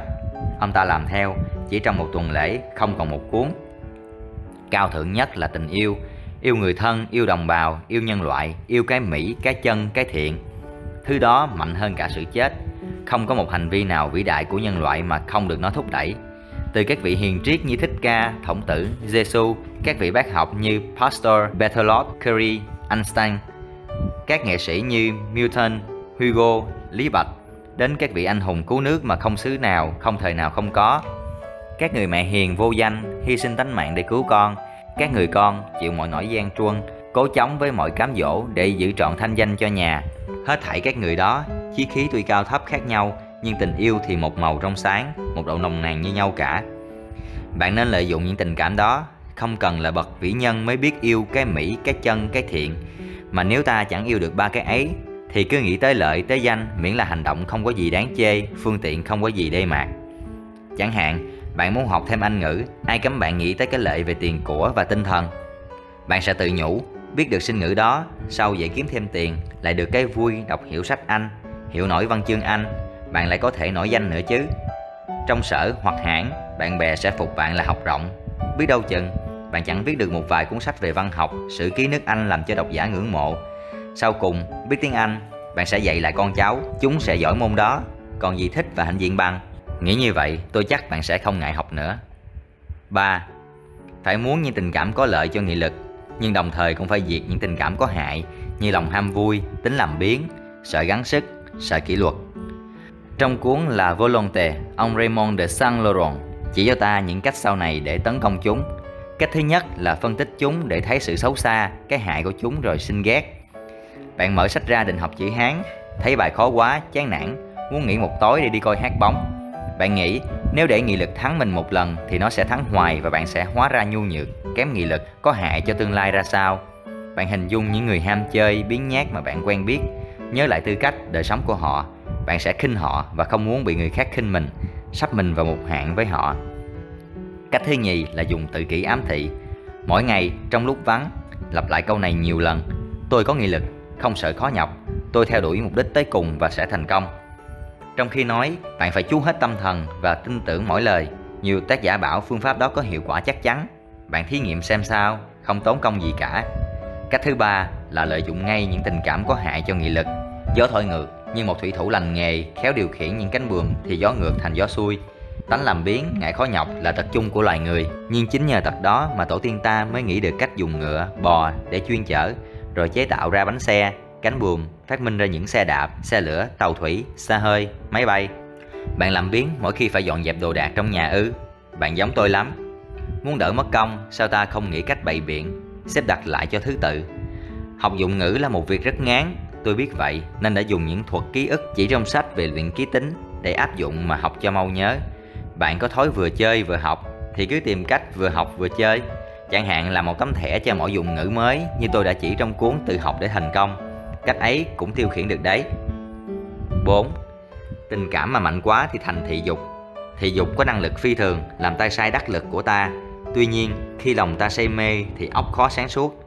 Ta có thể lầm lẫn trong hành động mà hại lớn, Nên người tự chủ vẫn là người dễ thành công hơn cả. Khổng tử hiểu lẽ đó khi ông khuyên môn đồ giữ cho thất tình được trung hòa. Đừng thiên lệch khi nó phát ra. Đạo trung dung đó hiện nay ít người theo, Có kẻ chê là nhu nhược hoặc nước đôi không giúp ta làm được việc lớn, cũng chẳng giải quyết được vấn đề nào cả. Vả chăng, xã hội có những cảnh bất công mà ai cũng biết nghiến răng oán hận, chứ không thể ghét một cách trung dung được.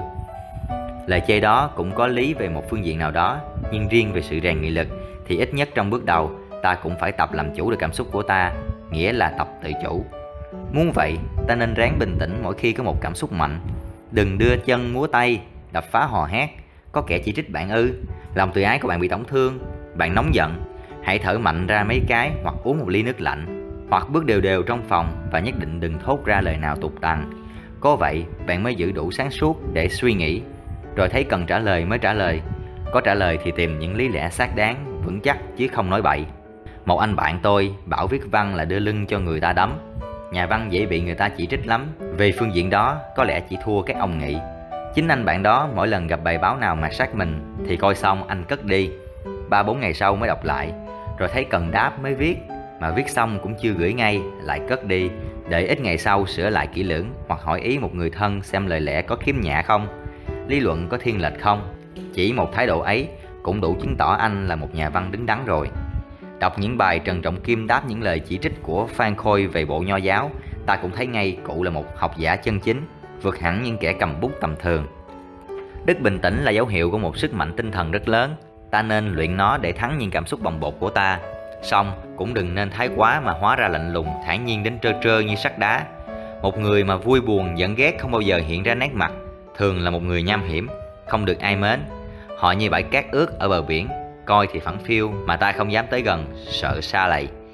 Nhiều khi, khó dồn nén được cảm xúc vào đáy lòng, mà nếu dồn được e cũng có hại cho cơ thể, cho thần kinh. Trong những trường hợp ấy ta chỉ cần giữ óc được sáng suốt để cảm xúc phát ra một cách điều hòa và nếu nó đã lỡ phát ra quá mạnh thì kịp nhận ngay được sự bất thường ấy mà điều khiển cho nó hợp lẽ phải. Tập được đức ấy, bạn sẽ làm chủ được mọi tình thế, có thể đổi họa thành phúc, đỡ được kẻ thù mà thêm bạn quý giúp bạn thành công. Tóm tắt một Trí tuệ và tình cảm đều có chức vụ quan trọng trong sự rèn nghị lực. Tình cảm đẩy ta tới hành động, song phải được trí tuệ hướng dẫn thì hành động mới sáng suốt. Nhiều người vì thiếu sáng suốt mà thất bại, sinh ra chán nản, chí khí và nghị lực nhụt đi. 2. Ta nên lợi dụng những tình cảm có ích cho nghị lực như lòng ham lợi, ham danh, tình yêu người thân, yêu đồng bào, yêu nhân loại, yêu cái thiện, cái chân, cái mỹ. 3. Đồng thời, ta phải diệt những tình cảm có hại cho nghị lực như lòng ham vui, tính làm biến, sợ gắng sức, sợ kỷ luật. 4. Sau cùng, phải luyện đức tự chủ để điều khiển cảm xúc, cho nó phát ra một cách ôn hòa hợp lẽ phải, Xong cũng không được nén hết mọi cảm xúc mà thành người nham hiểm. Chương 2. Suy nghĩ Người không mục đích như thuyền không lái 1. Phần đông thanh niên ở trường ra không biết mình muốn cái gì 2. Ta muốn cái gì 3. Phải muốn cách nào Trong chương trên, tôi đã xét trí tuệ và tình cảm có ích và hại cho nghị lực ra sao và chỉ cách dùng lý trí để hướng dẫn điều hòa tình cảm. Bắt đầu từ chương này, tôi lần lượt xét phương pháp luyện ba năng lực của nghị lực. Một, Ở đời, hễ không muốn thì không được một cái gì cả. Ngay cả những người trúng số độc đắc, một điều hoàn toàn do vận may mà cũng phải muốn rồi mới được. Phải muốn trúng số và mua giấy số rồi mới trúng số. Nói chi tới công việc làm ăn.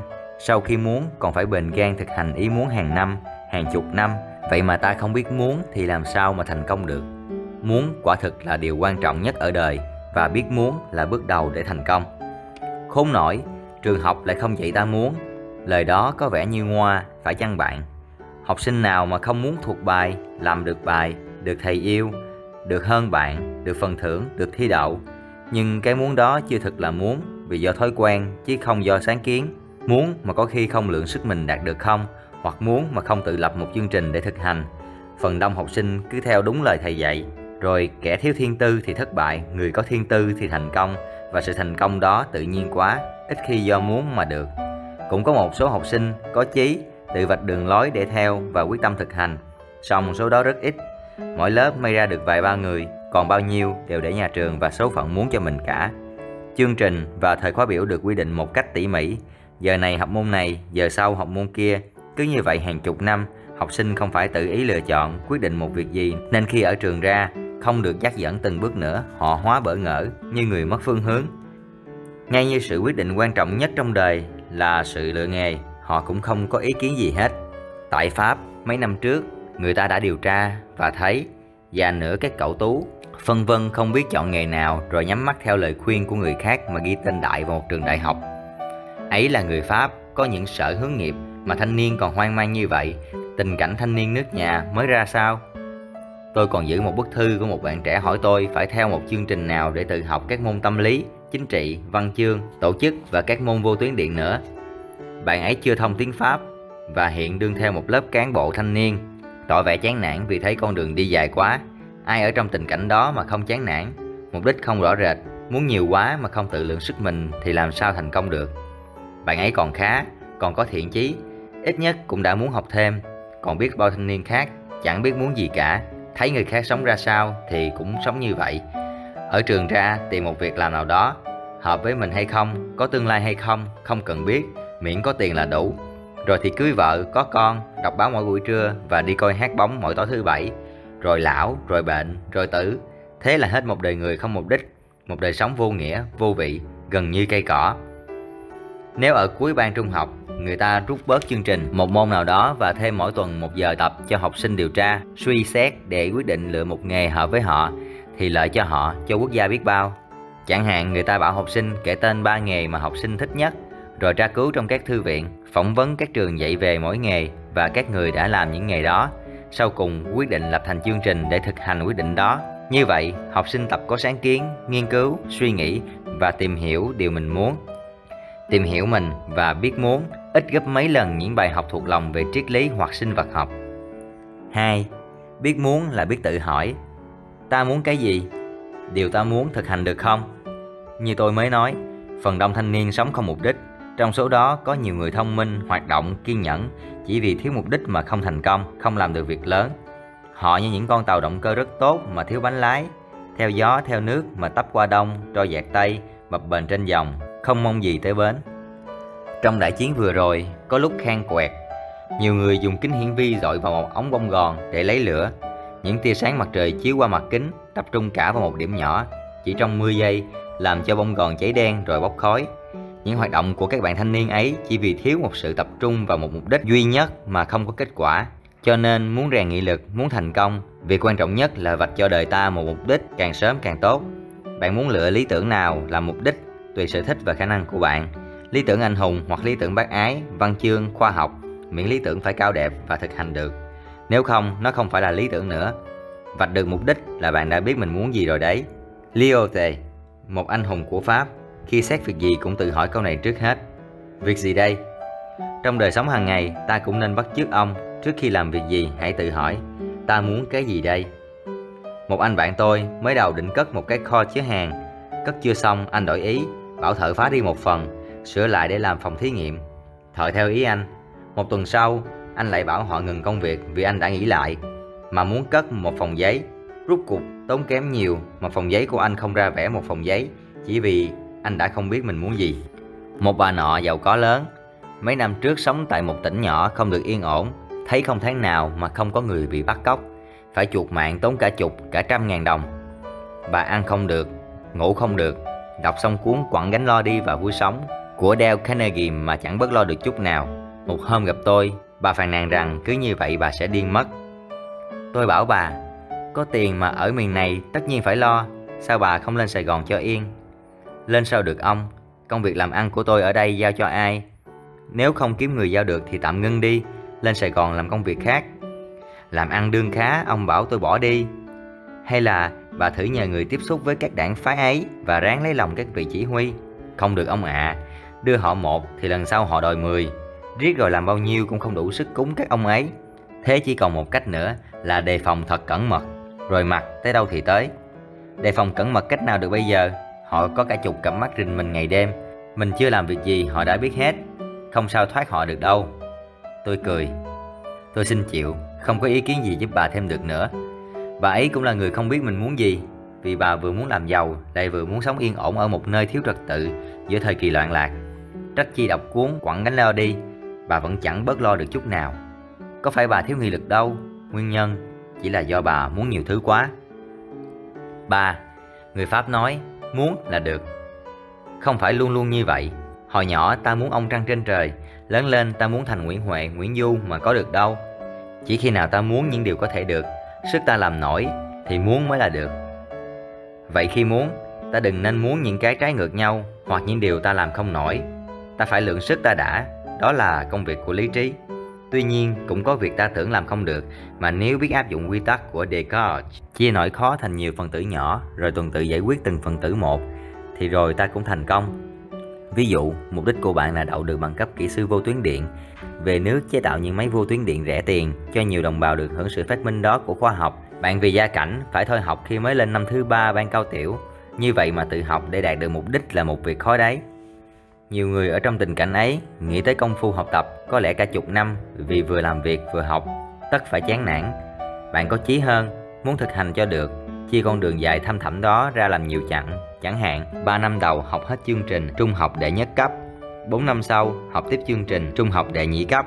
Trong 7 năm đó, bạn cố dành dụm để khi đậu bằng cấp tú tài xong, có đủ tiền xuất dương học 2-3 năm về ngành vô tuyến điện. Đó là những giai đoạn lớn. Bạn lại tuần tự lập chương trình trong mỗi năm học hết những sách nào, về lớp nào, rồi lại lập chương trình cho mỗi tháng, mỗi tuần. Làm xong công việc đó rồi, bạn không nghĩ tới nỗi đường trường nữa, chỉ chú ý vào mục đích gần của mỗi tháng, mỗi tuần thôi. Những mục đích nhỏ này cũng như những bông tiêu chỉ đường cho bạn tiến tới mục đích xa là đạo bằng cấp kỹ sư vô tuyến điện. Bạn cứ theo chương trình ấy mà tiến lần lần từng bước, không thấy khó khăn gì cả. Nhất định phải theo phương pháp đó thì mới bền gan làm được việc lớn. Nên chẳng những các xí nghiệp mà tới chính phủ, các cường quốc cũng lập những chương trình Kế hoạch dài hạn, ngắn hạn, dài thì năm, 10 năm, ngắn thì năm 3 tháng. Xin bạn tự xét đi, đã có thấy lần nào ngại ngùng trước một việc làm không? Nếu có, bạn thử phân tích xem sự e ngại do bạn thiếu kiên nhẫn, thiếu nghị lực hay chỉ tại bạn không chia sự khó khăn làm nhiều phần tử.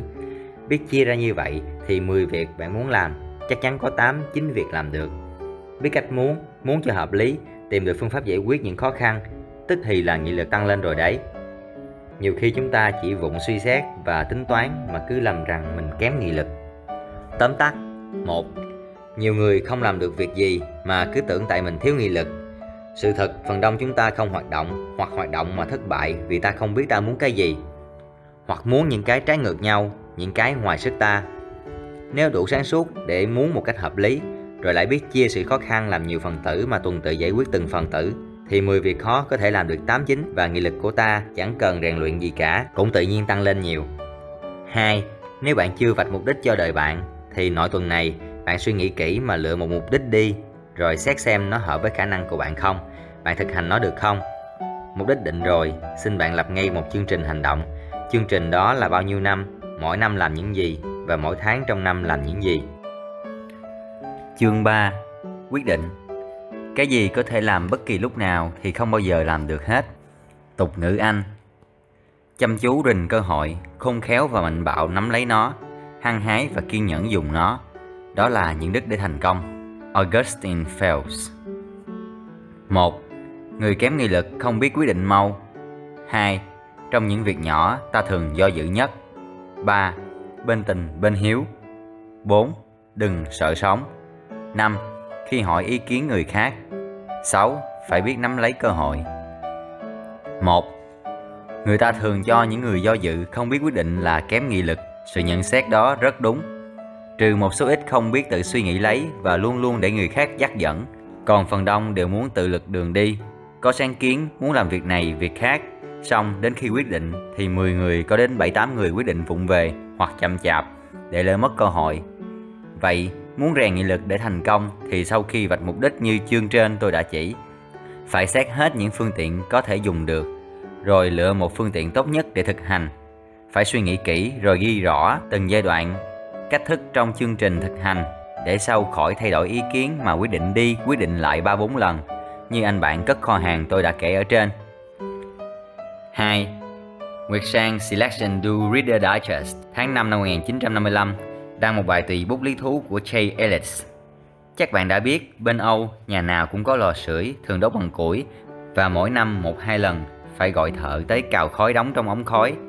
Một buổi tối nọ, một ông chủ nhà thấy khói và tia lửa bốc ở miệng ống khói lên nhiều khác thường, biết rằng trong ống khói có một cục khói lớn đương cháy, chỉ cần đổ một thùng nước vào miệng ống khói là êm, nhưng không có cách nào leo lên đó được. Ông ta suy nghĩ do dự không biết nên gọi sợ chữa lửa hay không. Tiếng nổ lớp bóp tăng trong ống khói. Bà vợ hoảng Ông ta phải kêu điện thoại.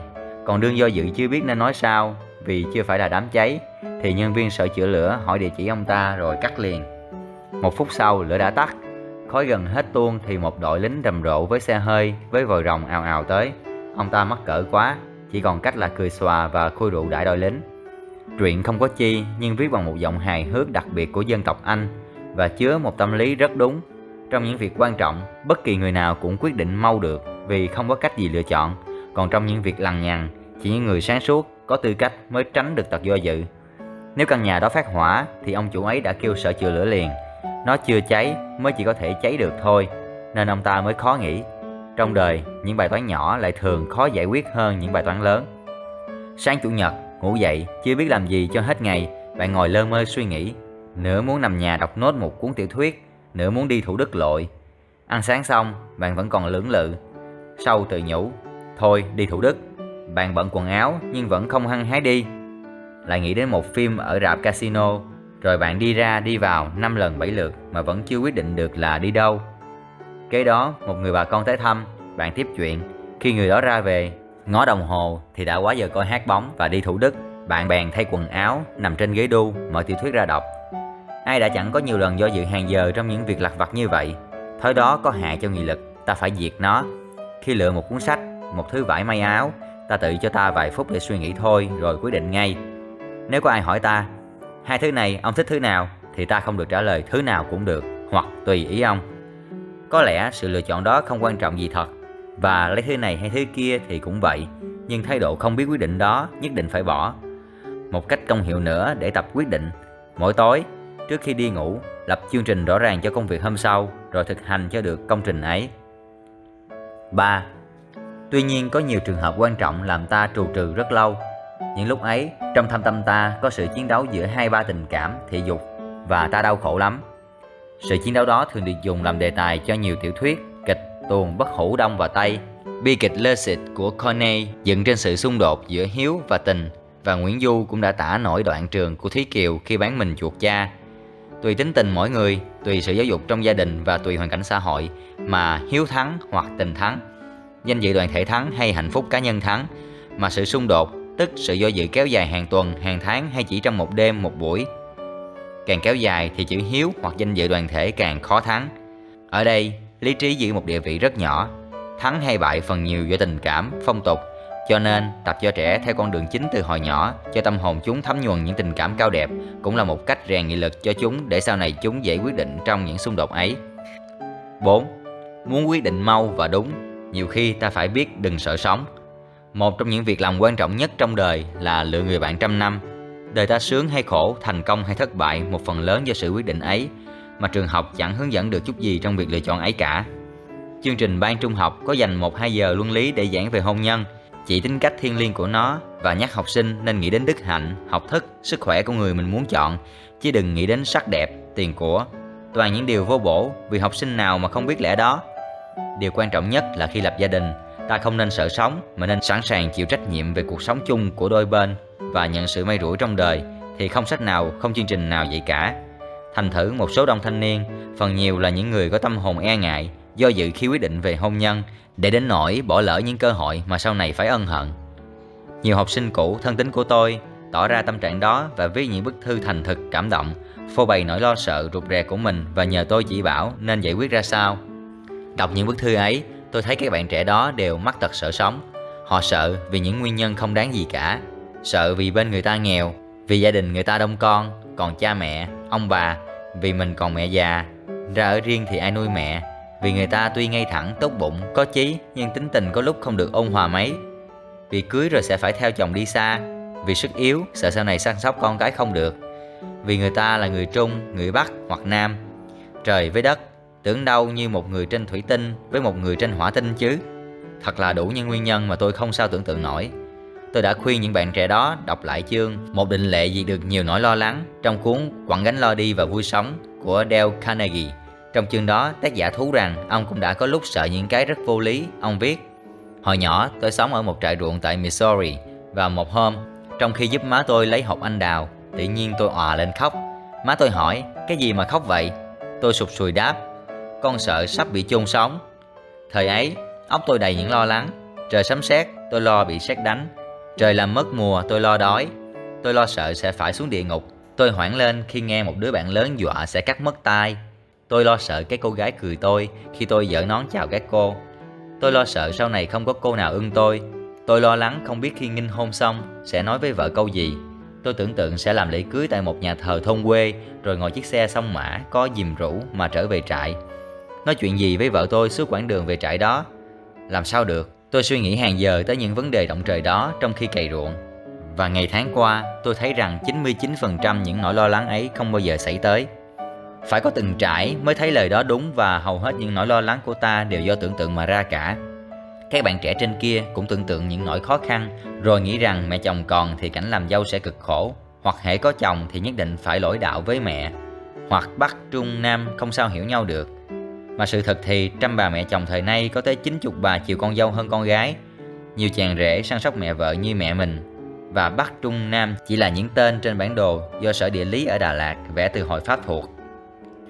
Các thanh niên ấy lại có tật này là ước mong những người bạn trăm năm hoàn toàn về mọi phương diện mà không tự xét chính mình có hoàn toàn hay không. Ở đời không có gì hoàn toàn cả, chẳng nói chỉ trong việc hôn nhân, đến mọi việc làm ăn cũng vậy. Đợi cho có đủ trăm phần tốt thì suốt đời chẳng làm được việc gì hết.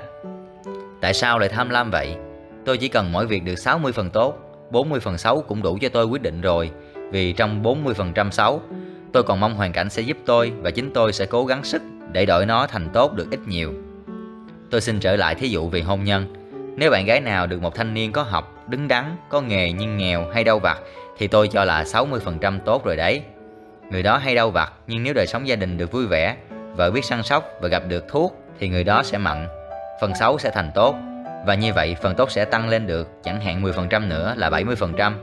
Nghèo là một điều bất lợi, nhưng chính những người nghèo thường có chí và chỉ những người nghèo mới có chí lớn.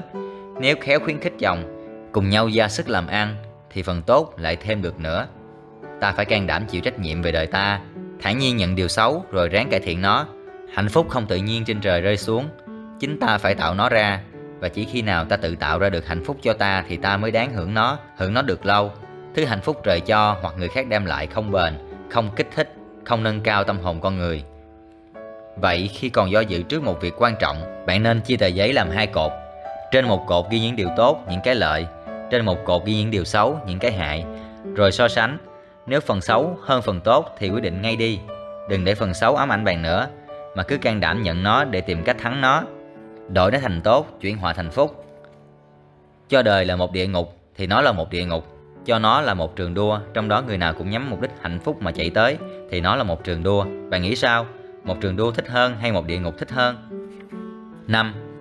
Khi ta do dự lung, nhất là khi có sự xung đột giữa các thị dục của ta hoặc giữa lý trí và tình cảm, óc ta thường kém sáng suốt, ta nên hỏi ý kiến những người thân từng trải hơn ta Tuy nhiên, bạn nên nhớ hai điều dưới đây. Đừng hỏi ý kiến của nhiều người quá. Những ý kiến đó có thể trái nhau và bạn sẽ thêm phân vân. Cổ nhân khuyên, cất nhà đừng cất bên lề đường cái, vì người nào đi ngang qua cũng đứng lại nhìn rồi kẻ chê chỗ này, kẻ chê chỗ kia, người muốn sửa bức tường phía trước, người muốn phá mái hiên phía sau. Riết rồi bạn sẽ nhức tai, hoang mang và rút cục ngôi nhà chẳng còn cái vẻ gì cả. La Fontaine trong bài ngụ ngôn Hai cha con người xây bột và con lừa đã tả tâm trạng và hành động xuẩn ngốc của một ông già xây bột cùng khiêng lừa với con để đem ra chợ bán như ta khiêng heo vậy. Một người trông thấy phá lên cười, ông già biết mình khờ, cởi trói cho lừa để lừa đi.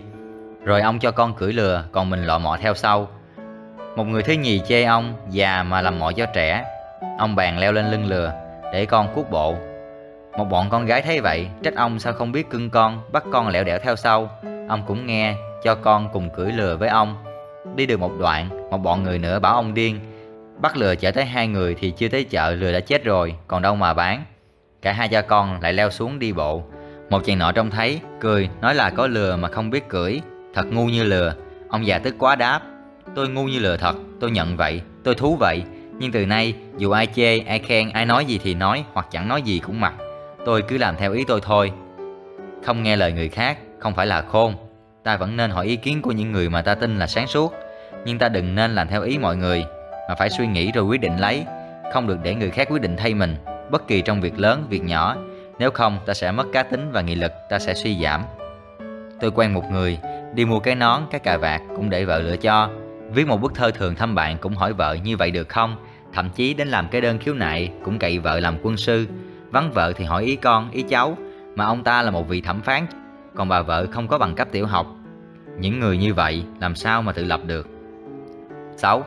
Quyết định mau và đúng rồi nắm lấy cơ hội là một điều kiện để thành công. Người La Mã hình dung cơ hội là một vị thần chỉ có tóc ở gần trán, còn phía sau đầu hói, nên muốn nắm cơ hội thì khi nó vừa tới phải chụp lấy liền, kẻo nó chạy thoát không sao đuổi kịp. Trong đời, biết bao tai nạn xảy ra chỉ vì người ta chần chừ bỏ lỡ cơ hội. Một thuyền trưởng nọ kể chuyện, có lần giữa cơn giông tố, gặp một chiếc tàu nhỏ lâm nguy, ông bảo thuyền trưởng chiếc tàu nhỏ đó cho hành khách qua tàu ông. Người kia do dự, xin ông đợi tới sáng xem sao đã. Ông đợi tới sáng thấy chiếc tàu nhỏ đã chìm liễm từ hồi nào rồi. Một chuyến xe lửa chết máy ở giữa đường. Người xếp xe biết sắp có một chuyến khác chạy tới, bảo người thợ máy đốt đèn đỏ ra hiệu cho chuyến ấy biết mà ngừng. Người thợ máy trùng trình, bận thêm chiếc áo lạnh, uống một ly rượu rồi mới thủng thẳng đốt đèn. Xuống xe đem đặt trên đường rầy cách đầu xe trăm thước, nhưng vừa bước được 10 bước thì chuyến xe sau đã ầm ầm tới và đâm vào chuyến trước. Hàng trăm hành khách chết và bị thương, người thợ máy hóa điên, từ đó suốt ngày đêm cầm chiếc đèn đi lang thang phố phường Miệng luôn luôn lẩm bẩm Trời ơi nếu tôi biết vậy Nguyễn Huệ nếu không biết nắm cơ hội quân thanh đương say sưa ăn Tết Chẳng đề phòng gì cả mà tấn công như Vũ Bảo ở trận Đống Đa Thì ông có được dân tộc suy tôn làm đệ nhất anh hùng không? Cả đời ông có công đó đáng ghi nhất Và chỉ trong có mấy ngày Ông đã chiếm được lòng tôn sùng của hậu thế Nã Phá Luân cũng có chiến thuật như ông Coi những phút có lợi cho mình là những phút quan trọng nhất trong mỗi trận biết nắm lấy những phút đó thì thắng, bỏ qua thì bại. Ông bảo ông đã thắng được quân áo vì quân áo không biết giá trị của 5 phút. Vậy mà có lần ông đã lầm lỡ. Sáng ngày cuối cùng trận Waterloo, ông đã tấn công trễ mất một lúc, ông thua, phải bị đầy qua đảo San Helen, làm cho vận mạng nước Pháp thay đổi hẳn.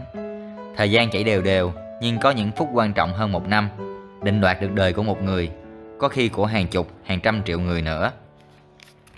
Tóm tắt, Muốn rèn nghị lực, phải tập quyết định mau và đúng. Trong những việc nhỏ hàng ngày, ta thường hay do dự, tật đó có hại cho nghị lực. Nên trong những trường hợp ấy, ta phải tự đặt phép tắc này.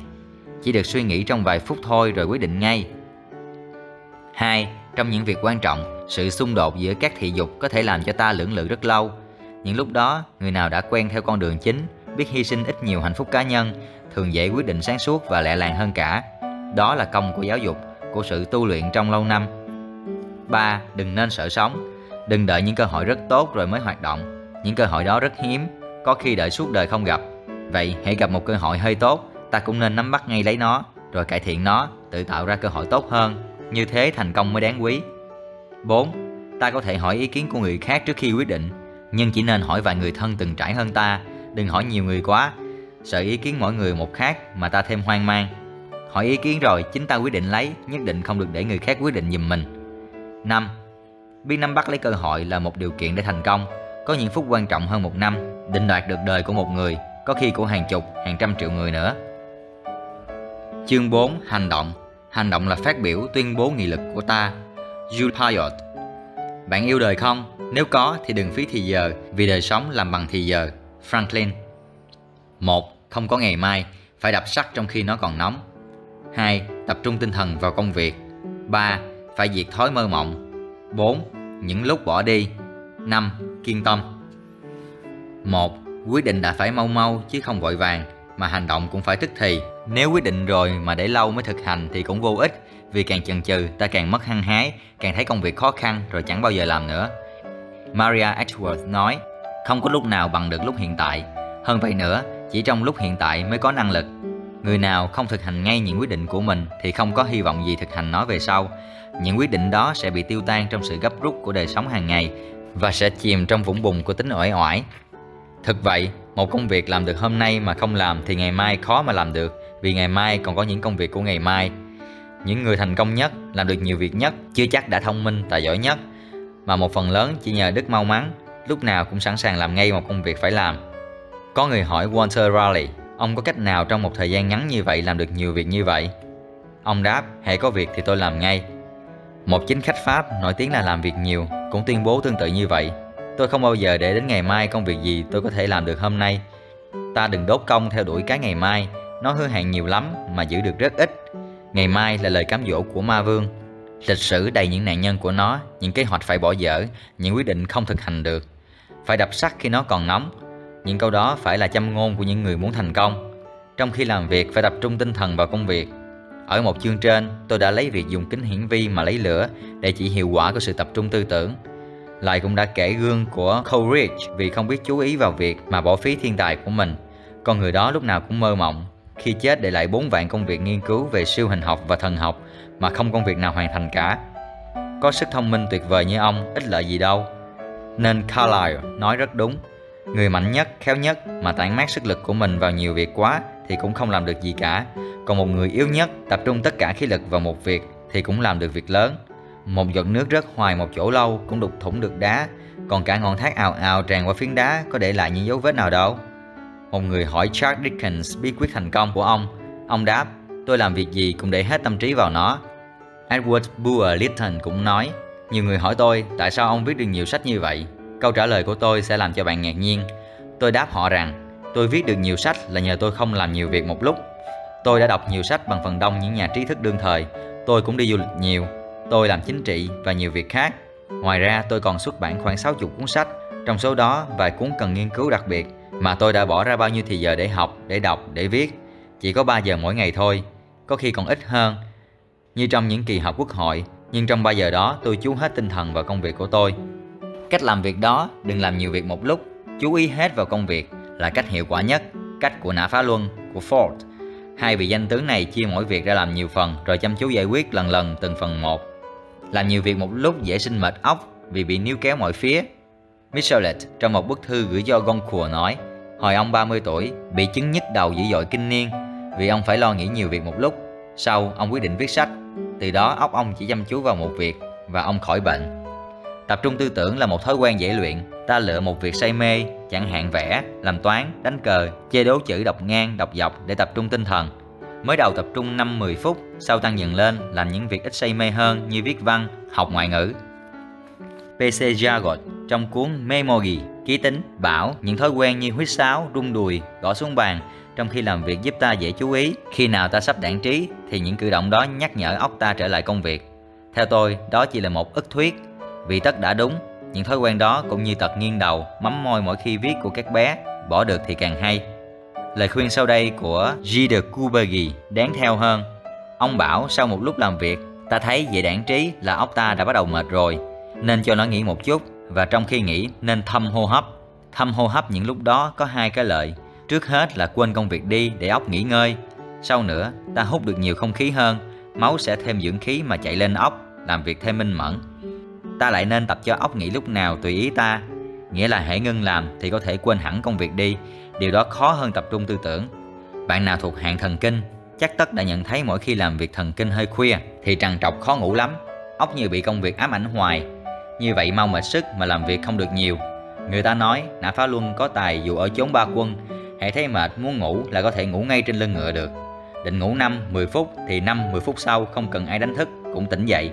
Tài đó do trời phú, tôi chưa nghe ai tập được mà cũng chưa thấy sách nào chỉ cách tập. 3. Muốn chú ý ta phải diệt thói mơ mộng, nhất là thói mơ mộng tình ái của thanh niên. Nó gợi thú nhục dục và làm cho con người biến nhát, ương hèn, không gì hạ nghị lực bằng nó. Cuối thế kỷ trước, thế kỷ lãng mạn ở Pháp, Jules Payot trong cuốn L'Education de la Volonté, huấn luyện nghị lực, đã nhiệt liệt mạt sát phong trào mơ mộng. Ông mượn đoạn dưới đây trong kịch Le Mariage de Figaro, đám cưới của Figaro, của Beaumarchais để tả thanh niên thời ấy. Cherubin la, tôi không còn biết tôi là cái gì nữa. Ít lâu nay tôi thấy ngực tôi rạo rực, chỉ trông thấy một người đàn bà là tim tôi đập mạnh, những tiếng ái tình và khói lạc làm cho nó rung động, sao xuyến. Tôi thấy cần phải nói với một người nào đó Người ơi tôi yêu người. Nhu cầu đó khẩn khiết tới nỗi Tôi vừa chạy vừa nói trong vườn Nói một mình Nói với anh Với cây Với gió. Hôm qua tôi gặp Marceline. Marceline là một người đàn bà lỡ thời Xấu xí và đần độn. Susan cười Ha ha ha ha. Sheru bằng lại đáp Tại sao không Chị ấy là đàn bà Chị ấy chưa chồng Một người đàn bà Chao ôi Những tiếng ấy sao mà êm đềm đến thế Tâm trạng thanh niên Pháp sau khi thua phổ năm 1870 đốn mặt như vậy đó. Do văn chương Pháp, nó truyền qua nước ta vào trong khoảng 15 năm, từ năm 1925 đến năm 1939, thanh niên ta cũng mơ mộng không kém. Gái trai đều ngâm những bài khóc thu của thương phố, đều say mê Atala Rene của Chateaubriand, Tuyết hồng lệ sử của Từ Trẩm Á, Tố tâm của Hoàng Ngọc Phách, Hồn bướm mơ tiên của Khái Hân và thuộc lòng những câu thơ của Xuân Diệu. Là thi sĩ nghĩa là ru với gió, mơ theo trăng và vơ vẩn cùng mây, để linh hồn ràng buộc bởi muôn dây, hay chia sẻ bởi trăm tình yêu mến. Người ta đua nhau nhảy đầm xuống sớm, uống rượu, hút thuốc phiện nắm tay nhau đi chặt phố phường, ca vang những giai điệu như Jai de Jamour, Mon pays Pagui. Rồi hiu hiu tự đắc rằng sống như vậy mới là sống, có bốc đồng như vậy mới là vui vẻ trẻ trung, mới không phải là cụ lý đình dù, mới đáng là mặt thanh niên của thế kỷ. Người ta yêu nhau rồi xa nhau, rồi than, rồi khóc, rồi tự tử ở hồ Hoàng Kiếm và hồ Trúc Bạch. Tự tử mà lựa những chỗ nước nông nhất và gần những quảng trường đông người qua lại nhất. Mấy năm trước, phong trào ấy có lúc muốn tái phát. Những người có nhiệt tâm hô hào đã đảo, cấm nhặt những tiểu thuyết khiêu dâm. Nhưng những chuyện dài, chuyện ngắn, anh anh em em thì hiện nay vẫn còn nhan nhản đầy các quán sách. Những tiểu thuyết này tuy không quá trụy lạc nhưng vẫn có hại lớn vì vẫn làm cho thanh niên mơ mộng ái tình Tôi biết rằng ái tình cần thiết cho đời người, song lúc nào nó cũng thừa thải rồi, còn nhắc đi nhắc lại tới nó làm chi? Chỉ thêm nói giáo cho giặc. Còn nhiều tình cảm cao thượng như lòng thương người, bên vực kẻ yếu, lòng khoan hồng, tính nhẫn nại, tình đoàn kết, sao người ta không dùng để làm đề tài xây dựng những cốt truyện có ích cho sự giáo dục thanh niên? Không sáng tác được thì dịch. Nhiều tiểu thuyết của Jack London, Tolstoy, Cronin, Dickens, André Gide, Alphonse Daudet, John Steinbeck đã làm cho thanh niên khắp thế giới say mê, tại sao lại không được thanh niên Việt Nam thưởng thức? Đọc sách là một nhu cầu như ăn uống, mà đọc hoài một loại sách nào thì ta cũng sẽ quen với nó, cũng như quen ăn ớt thì thấy ớt ngon, quen uống rượu thì thành nghiện rượu. Chính phủ, các nhà văn nghệ và các nhà giáo nên tập cho thanh niên thường đọc rồi thích đọc những tác phẩm bổ ích, lành mạnh. Người ta đã cấm bán thuốc phiện, nhiều nước đã cấm bán rượu mạnh, còn thứ thuốc phiện và rượu độc của tinh thần sao không cấm tuyệt đi? Ta lại nên tập cho thanh niên Mỗi khi tự bắt gặp mình mơ mộng thì làm ngay một việc gì cho óc khỏi bận nghĩ. nếu không thì đi tắm nước lạnh hoặc vận động thể dục. Buổi tối, đợi đúng giờ đi ngủ mới lên giường, sáng tỉnh dậy bước xuống sàn ngay, đừng nằm ráng lại, không đọc những tiểu thuyết và coi những phim mơ mộng. Nhưng việc đó, thanh niên nào làm cũng được, không cần có một nghị lực phi thường. Không làm được là tại không quyết chí muốn làm đấy thôi. 4. Tôi được biết một người đã kiên nhẫn bỏ ra đúng một tuần lễ để mua một cây dù đen. Ông ta đi hỏi hết những tiệm bán dù trong Châu Thành, tìm được một tiệm giá hạ nhất, nhưng đã mua ngay cho đâu, còn trở đi trở lại mỗi ngày một lần để trả giá 4 năm lượt, làm cho chủ tiệm bực mình phải bán rẻ cho ông để khỏi thấy bộ mặt ông nữa. Tính ra ông ta đã tốn ít nhất là 10 giờ để mua rẻ được 7 đồng. Ai cũng bảo thì giờ là tiền bạc, nhưng rất ít người biết coi thì giờ là tiền bạc như Franklin. Người ta kể chuyện có hồi ông mở một nhà in nhỏ và bán sách một đồng. Người đó xin bớt giá, người bán không chịu. Khách hàng lật coi cuốn sách một lúc rồi hỏi, ông Franklin có đây không? Người kia đáp, có nhưng ông ấy bận việc trong nhà in. Người kia đòi gặp Franklin cho kỳ được, người bán phải chiều lòng. Khi Franklin ra, người mua hỏi, xin ông cho biết giá hạ nhất ông có thể để cho tôi là bao nhiêu? Franklin đáp, một đồng hai cắt rưỡi. Sao lạ vậy? Người bán mới bảo tôi là một đồng. Phải, chẳng thà lúc nãy bán một đồng, còn hơn bây giờ bỏ cả công việc của tôi mà ra đây để thu được một đồng hai cắt rưỡi. Người mua ngạc nhiên, nhưng vẫn hỏi thêm, thôi, bây giờ xin ông cho biết giá nhất định đi. Nhất định là một đồng rưỡi. Ông mới nói một đồng hai cắt rưỡi. Đúng, nhưng bây giờ thì phải đồng rưỡi. Ông bạn mua dù tôi kể trên kia có dư thì giờ để phí như vậy, vì ông là một công chức trong một sở không có việc, muốn bỏ sở lúc nào cũng được, nhưng bạn muốn rèn nghị lực để lập thân thì xin đừng theo ông ta mà phải noi gương Franklin. Đối với bạn, không có phút nào là phút bỏ đi cả, vì hai lẽ. Lẽ thứ nhất, bỏ phí lúc nào dù chỉ 5-10 phút chẳng hạn, trước khi đi làm hoặc trước bữa ăn, trước khi đi ngủ là có hại cho nghị lực lúc đó, là để cho tánh làm biến thắng ý chí của bạn. Lẽ thứ nhì, phung phí mỗi lúc là bỏ lỡ một cơ hội. Của cải mất đi ta còn làm việc mà kiếm ra được, sức khỏe suy giảm, ta còn bồi bổ lại được. Còn thời gian trôi đi thì không sao nếu lại được nữa. Một thời gian nhỏ bé có thể không đáng bao nhiêu, song gom nhiều thời gian nhỏ lại thì đủ làm những việc vĩ đại.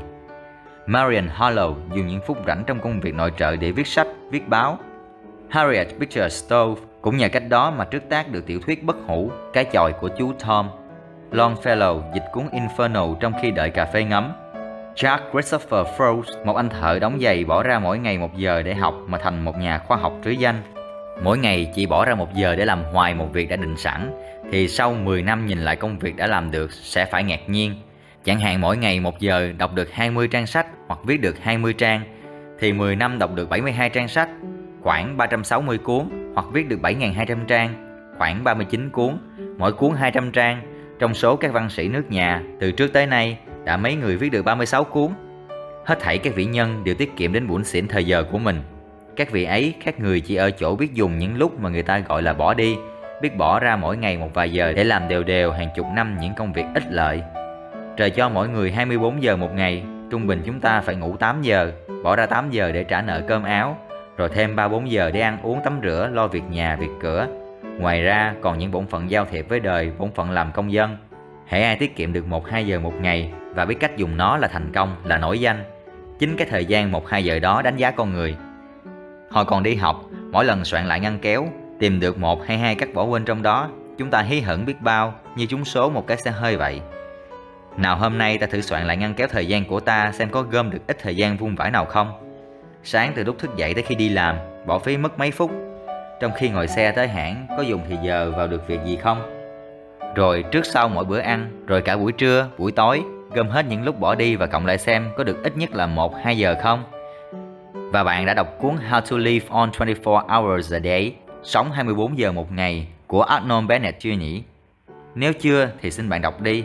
Cuốn đó hấp dẫn như một tiểu thuyết mà về giá trị chính Dale Carnegie tác giả cuốn đắc nhân tâm cũng phải nhận là quý như vàng. 5. Phải kiên nhẫn mới làm đều đều một công việc trong hàng năm, hàng chục năm được. Phần đông chúng ta không sợ gắng sức trong một lúc mà chỉ sợ sự bền chí. Ngay trong sự giúp đỡ của người khác cũng vậy. Ráng giúp một lần một số tiền lớn, không ngại bằng cứ đều đều mỗi tháng đưa một số nhỏ. Đức Kiên Nhẫn đã xây dựng những kỳ quan ở thế giới, tặng ta những phát minh của khoa học và lưu lại những sáng tác nghệ thuật bất hủ. Kim tự tháp Ai Cập là công trình của hàng chục năm, Watt cải thiện máy hơi nước trong hai chục năm. Edison thí nghiệm cả ngàn lần mới chế tạo được bóng đèn điện. Newton suy nghĩ hai ba chục năm chứ không phải chỉ nhìn một trái táo rớt như có kẻ nói mới tìm được luật hấp dẫn của vạn vật. Gibbon sửa đi sửa lại cuốn Đế quốc La Mã tàn tạ trong 20 năm. Nhạc sĩ Gerardini bỏ ra 12 giờ mỗi ngày trong 20 năm để học đờn violon. Virgil soạn cuốn Aeneid trong 12 năm. Montesquieu viết cuốn Vạn Pháp Tinh Lý trong 25 năm. Aristotle mất 10 năm để viết cuốn Orlando Furioso mà chỉ bán được trăm bản. Carlyle soạn xong cuốn Lịch sử cách mạng Pháp đưa cho bạn đọc. Người này sơ ý để gia nhân lượm rồi đem nhóm bếp. Ông rất buồn nhưng không thất vọng, viết lại liền. Audubon, một nhà sinh vật học vào rừng ở 2 năm để vẽ những giống chim lạ. Vẽ xong, cất hình trong hộp rồi đi du lịch. Khi trở về, chuột đã đục hộp mà nhắm hết hình. Ông cũng không nản chí, trở vào rừng vẽ lại. Kiên nhẫn như những vị đó thì việc gì mà không thành. Nên Berg đã nói muốn thành công thì đừng bao giờ thất vọng. Nhưng nếu có lúc thất vọng thì cũng cứ làm việc trong sự thất vọng đi. Tóm tắt một Phải đập sắt trong khi còn nóng Đừng để tốn công theo đuổi cái ngày mai Nó hứa hẹn nhiều mà giữ lời rất ít 2. Đừng làm nhiều việc một lúc Nhưng làm việc nào thì chú hết ý vào việc ấy 3. Hãy diệt thói mơ mộng Nó làm hại nghị lực ta 4.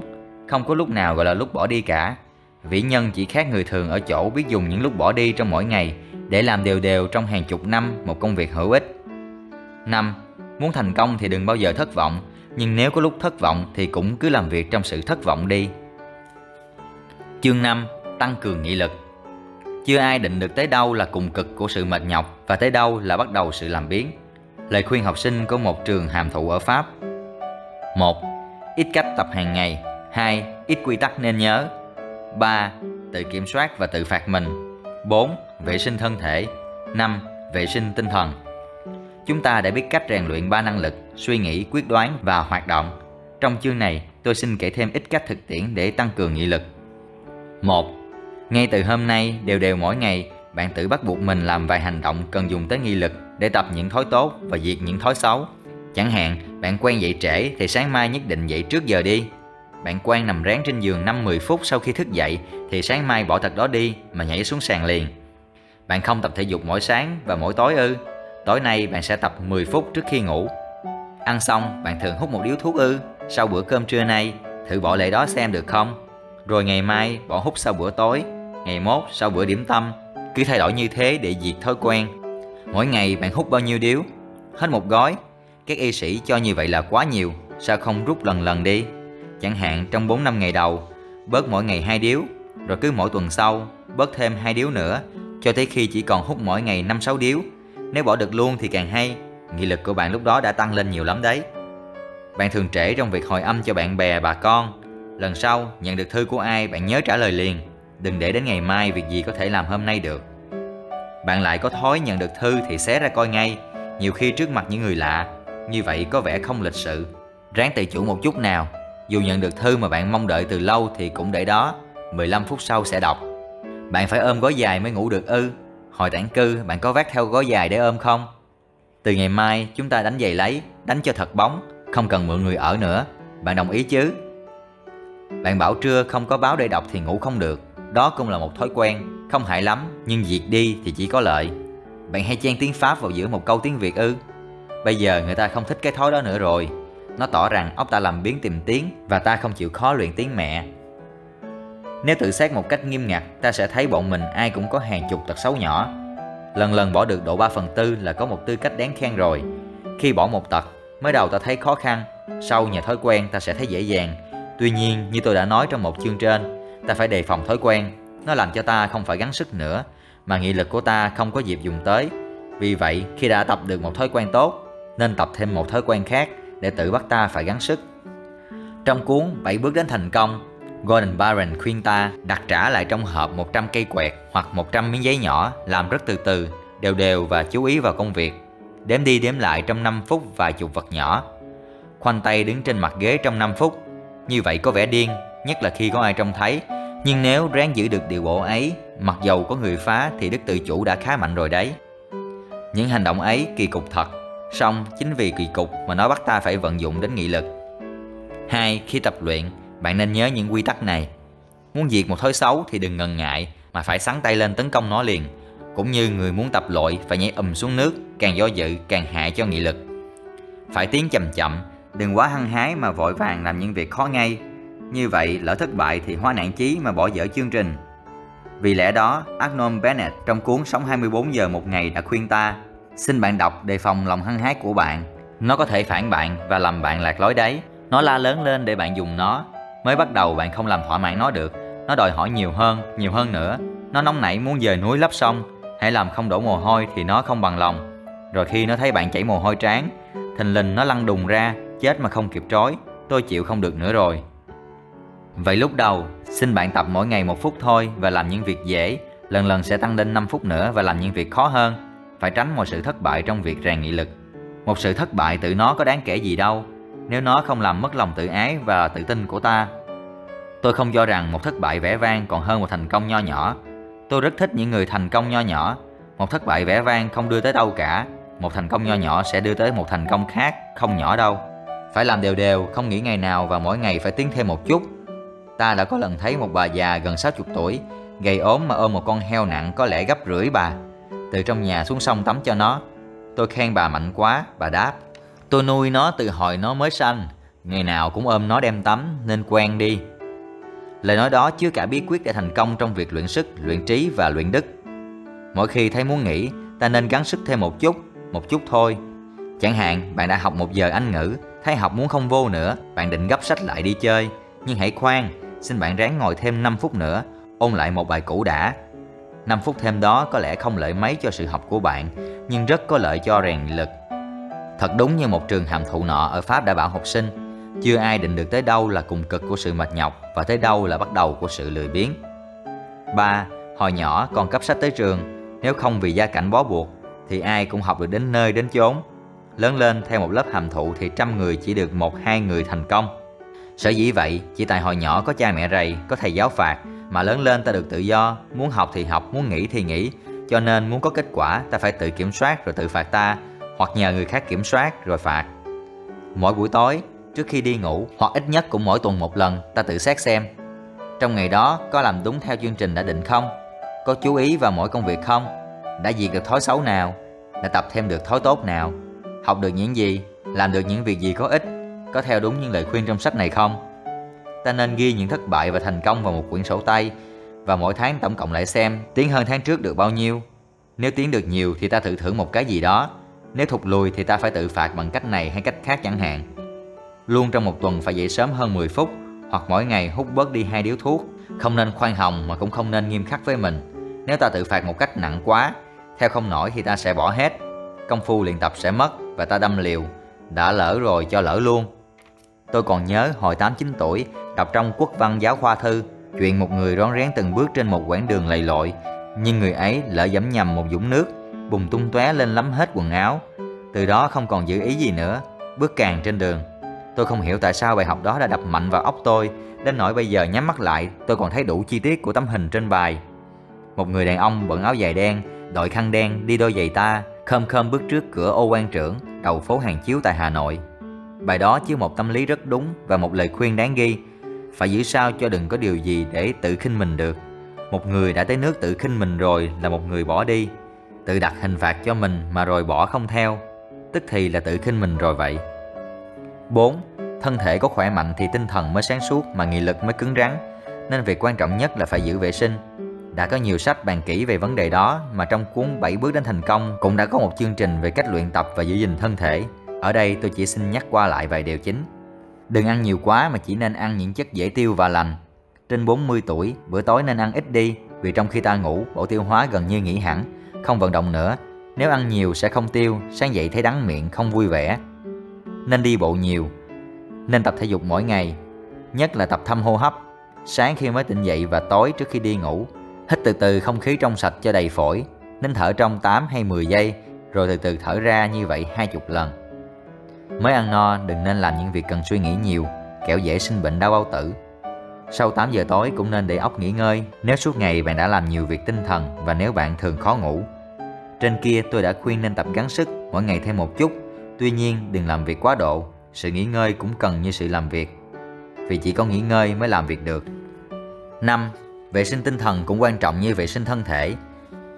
Nên hãy tránh những tư tưởng hắc ám, chán nản, gần những người tự tin, có nghị lực mà đừng giao du với những kẻ bi quan. Đọc nhiều tiểu sử danh nhân.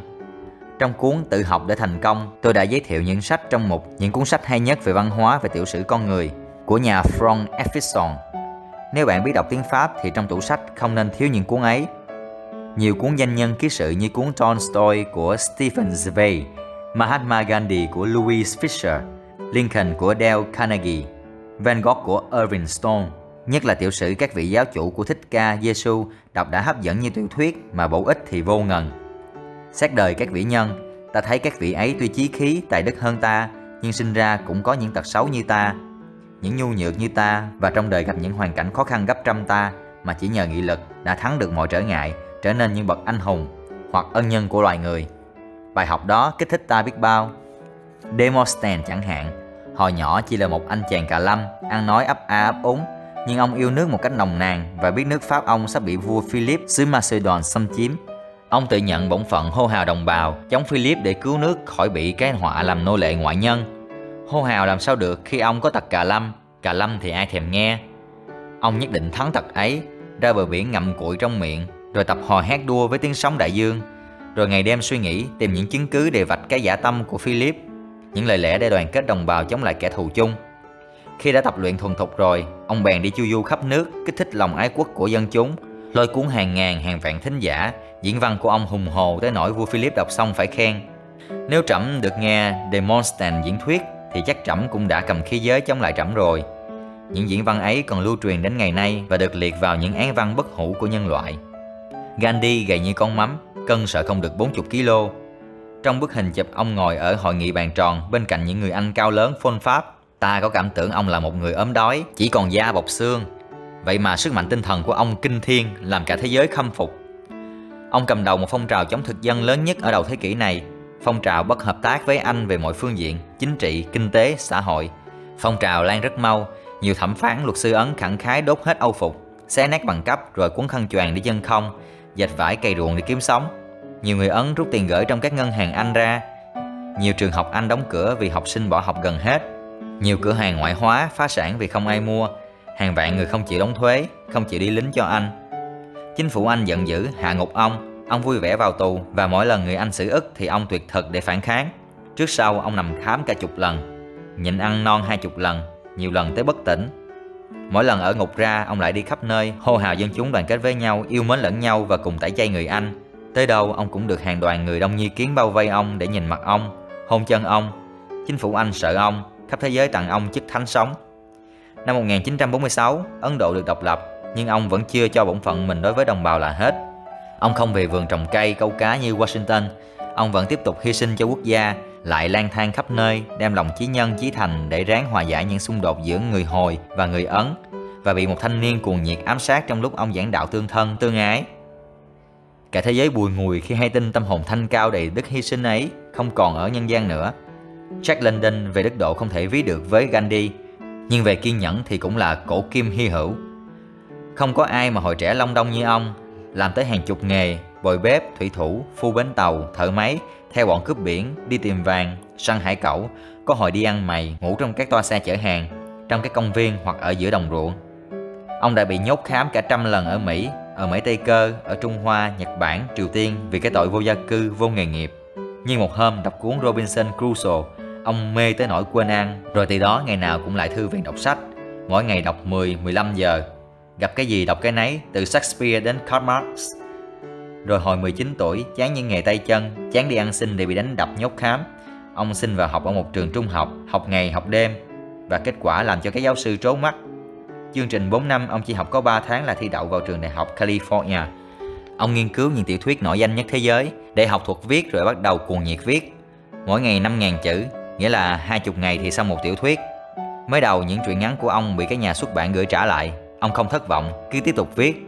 Tới khi cuốn tiếng gọi của rừng được hoan nghênh thì danh ông mỗi ngày mỗi lên như diều. Trong thời gian 15 năm, ông mất hồi 40 tuổi, trên 50 tác phẩm ra đời, nhiều cuốn được dịch ra hơn 20 thứ tiếng, bán được hàng triệu bản và làm khắp thế giới say mê.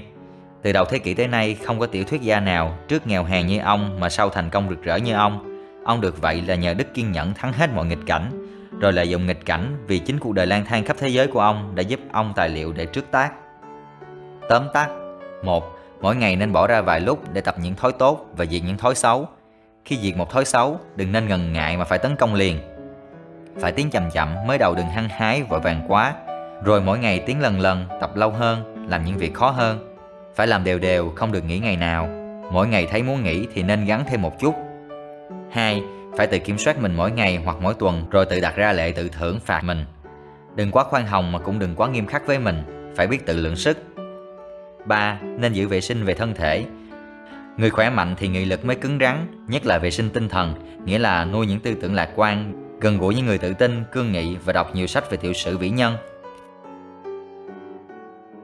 Chúc các bạn thành công trong việc rèn nghị lực và thực hiện được những hoài bão của mình. Hãy đăng ký kênh đọc sách và viết lách để có được những chia sẻ hay, kiến thức bổ ích nhé. Xin chào và hẹn gặp lại các bạn.